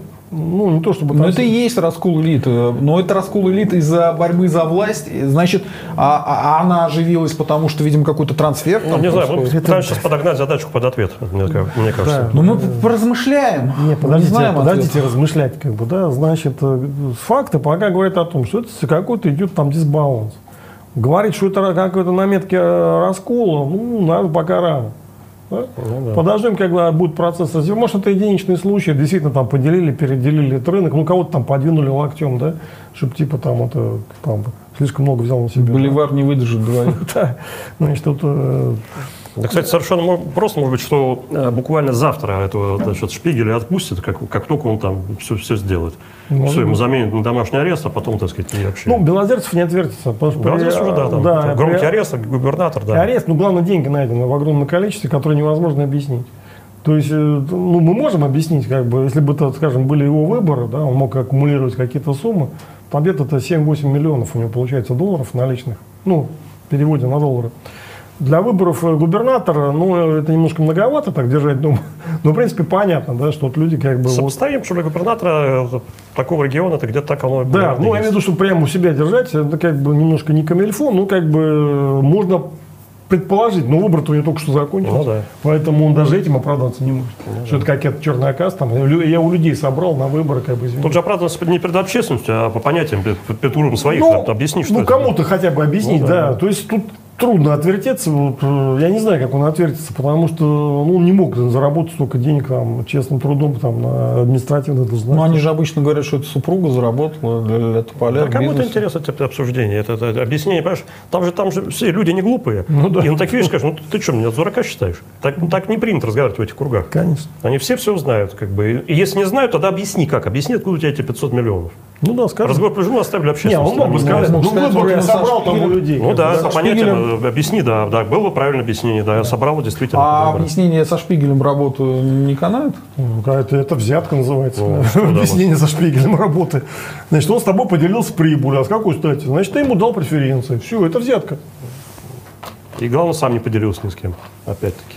Ай-яй-яй. А вы думаете, это раскол или это нет? Нет, нет. Пока а почему это не раскол? Ну, обычный эксцесс. Как бы. Я думаю, что не прав в этой ситуации был, наверное, Белозерцев. Ну, нужно было вовремя кому-то сказать, знаешь, у меня есть такая тема, давай мы в эту тему включим и тебя, и еще всех, и поделиться. И все было бы хорошо, я так думаю. Ну, или просто этим не заниматься в ну, таком да. масштабе хотя бы. Ну, да, да. А так он все в себе... А вам... чем он там занимался-то? И откуда у него Мы не знаем, что выясним. Ну, как бы, ну, это какая-то Нет, ну, взятка. Если, если следовать схеме, которая озвучена в СМИ, я не знаю, что было на самом деле, откуда эти деньги, да, но если следовать схеме, так логически рассуждать, он давал преференции Шпигелю по поставках э, таблеток и медоборудования. Тот за это отстегивал ему.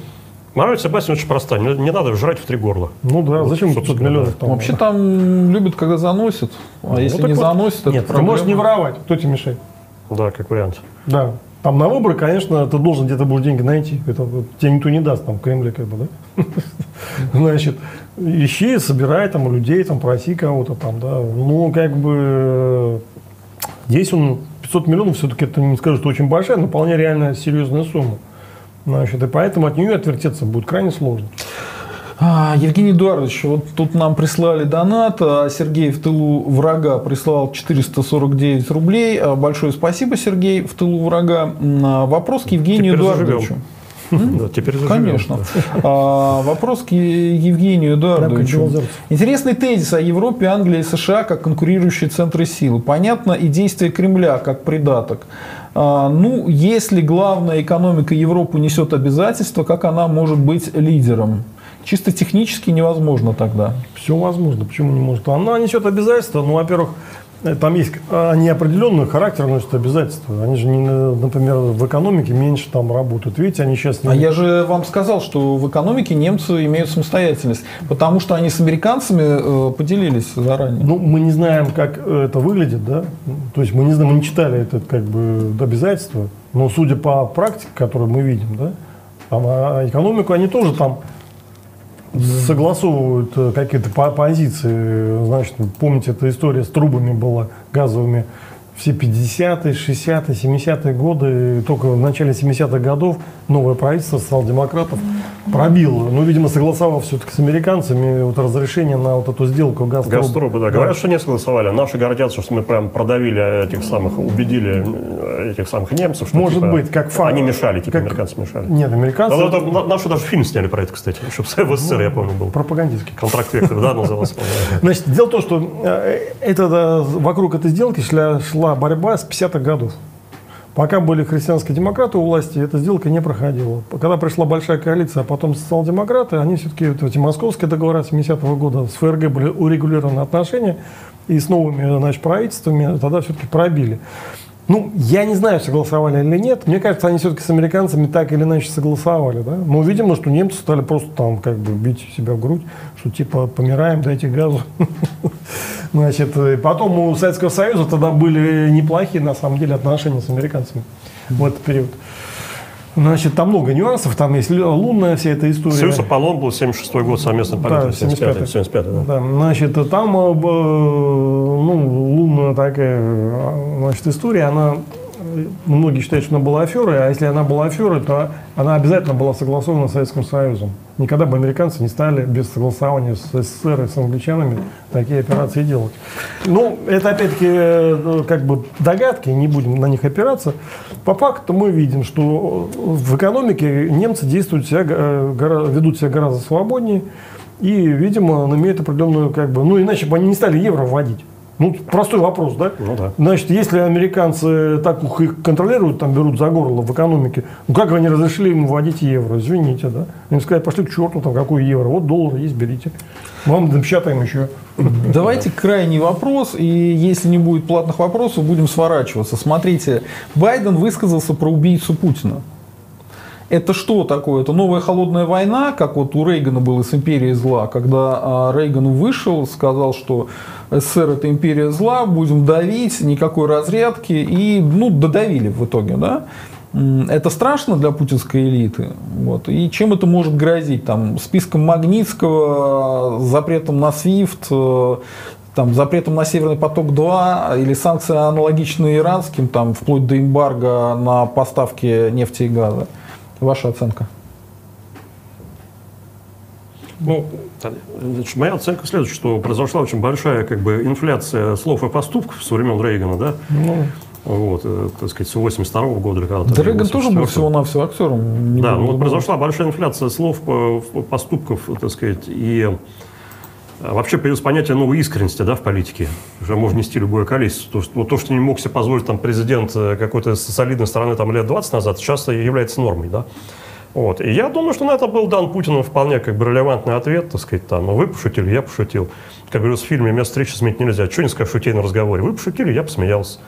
Я думаю, что как бы вот не стоит переоценивать. да, не стоит как переоценивать. Это я помню где-то года три или четыре назад на какой-то, а, когда там беженцы из Сирии побежали в 2015 году каким-то огромным потоком, и шли там через Венгрию, там президент Торбан по этому поводу как-то сильно возмущался. И тогдашний, тот, тот во Францию возглавлял, не помню, до Макрона был, он взял вот там на какой-то встрече, потрепал по щеке, это такое хамство такое публичное. было, да. Ну и что? Ну потрепал по щеке. Ну что? Ну мне, может, неприятно, я все равно продавил свою ситуацию. Ну, и здесь тоже так. Ну, ну, ну, как бы... Ал- Алланд, по-моему. Да, не только он спал, да. не, не Алант, этот э, Да, Наю, который выпить любил. Или, может быть, слушайте, это даже не, не, не, не- не- не- Юнгер или Юнкер, как не так там важно, да, звали. Юн, Юнкер, да, нет, это не так важно, как бы. А вот, так сказать, э, Байден, так сказать, э, вставил шпильку, получил какую-то Он такую поляка же, пытался по заднице ударить. такую же копе- копеечную шпильку получил и себе в ответ, как бы, ну и что там, такую что Ну, копеечную. а чего тогда они так сполошились и все как деревянные начали выступать там? Кто? Володин выступил, э, Турчак выступил. Ну, это смешно, когда э, Володя высказывается, Хинштейн ну, послушайте, вот по Хинштейн, когда, когда. Володя Хинштейн, Турчак высказываются по внешнеполитическим делам, означает, что проблем не стоит выеденного яйца. Вот, вот А это- кто бы, если бы выступил по внешнеполитическим? Ну, кто у нас отвечает за это дело? Лавров, так сказать, ну, как вообще-то, да? Это было бы уже как-то как- какое-то значение имело. Мне Лавров. кажется, Лавров, он как-то слился. Нет у вас такого ощущения? Не знаю, я успехов особых не вижу, конечно. Евгений Эдуардович, Ну, ваше и- мнение? Ну, и с одной стороны, я согласен, с другой стороны, конечно, как ни крути, все равно он остается президентом Соединенных Штатов, который имеет глобальное военное превосходство. И в условиях, когда мы, в общем-то, и они, и мы обла- обладаем ядерным оружием, ну, такие, э, скажем, высказывания, они, они не к добру, да, не к тому, что там нам что-то там угрожает прямо завтра. Ну, в принципе, конечно, хотелось бы, чтобы их не было. Ну да, это как бы атмосферу не улучшает. Ну что ж, спасибо, это было очень интересно, об этом стоит задуматься. А, Мне понравилось, э, как мы поговорили сегодня. Спасибо. Большое спасибо, что пришли к нам. И Евгений Эдуардович, спасибо, что а, как-то смягчали. Я- Какие-то вот факты по поводу Шпигеля, это было вообще интересно. Это я нигде в других местах не слышал. Спасибо. А, Спасибо народ, который присылал донаты, ставил лайки, э, присылал комментарии. Народ, подписываемся на канал. И не забываем, вот там внизу написано «Помочь каналу». На Subscribe Star подписываемся. Все, всем счастливо, всем пока. Слава России! Счастливо. До свидания.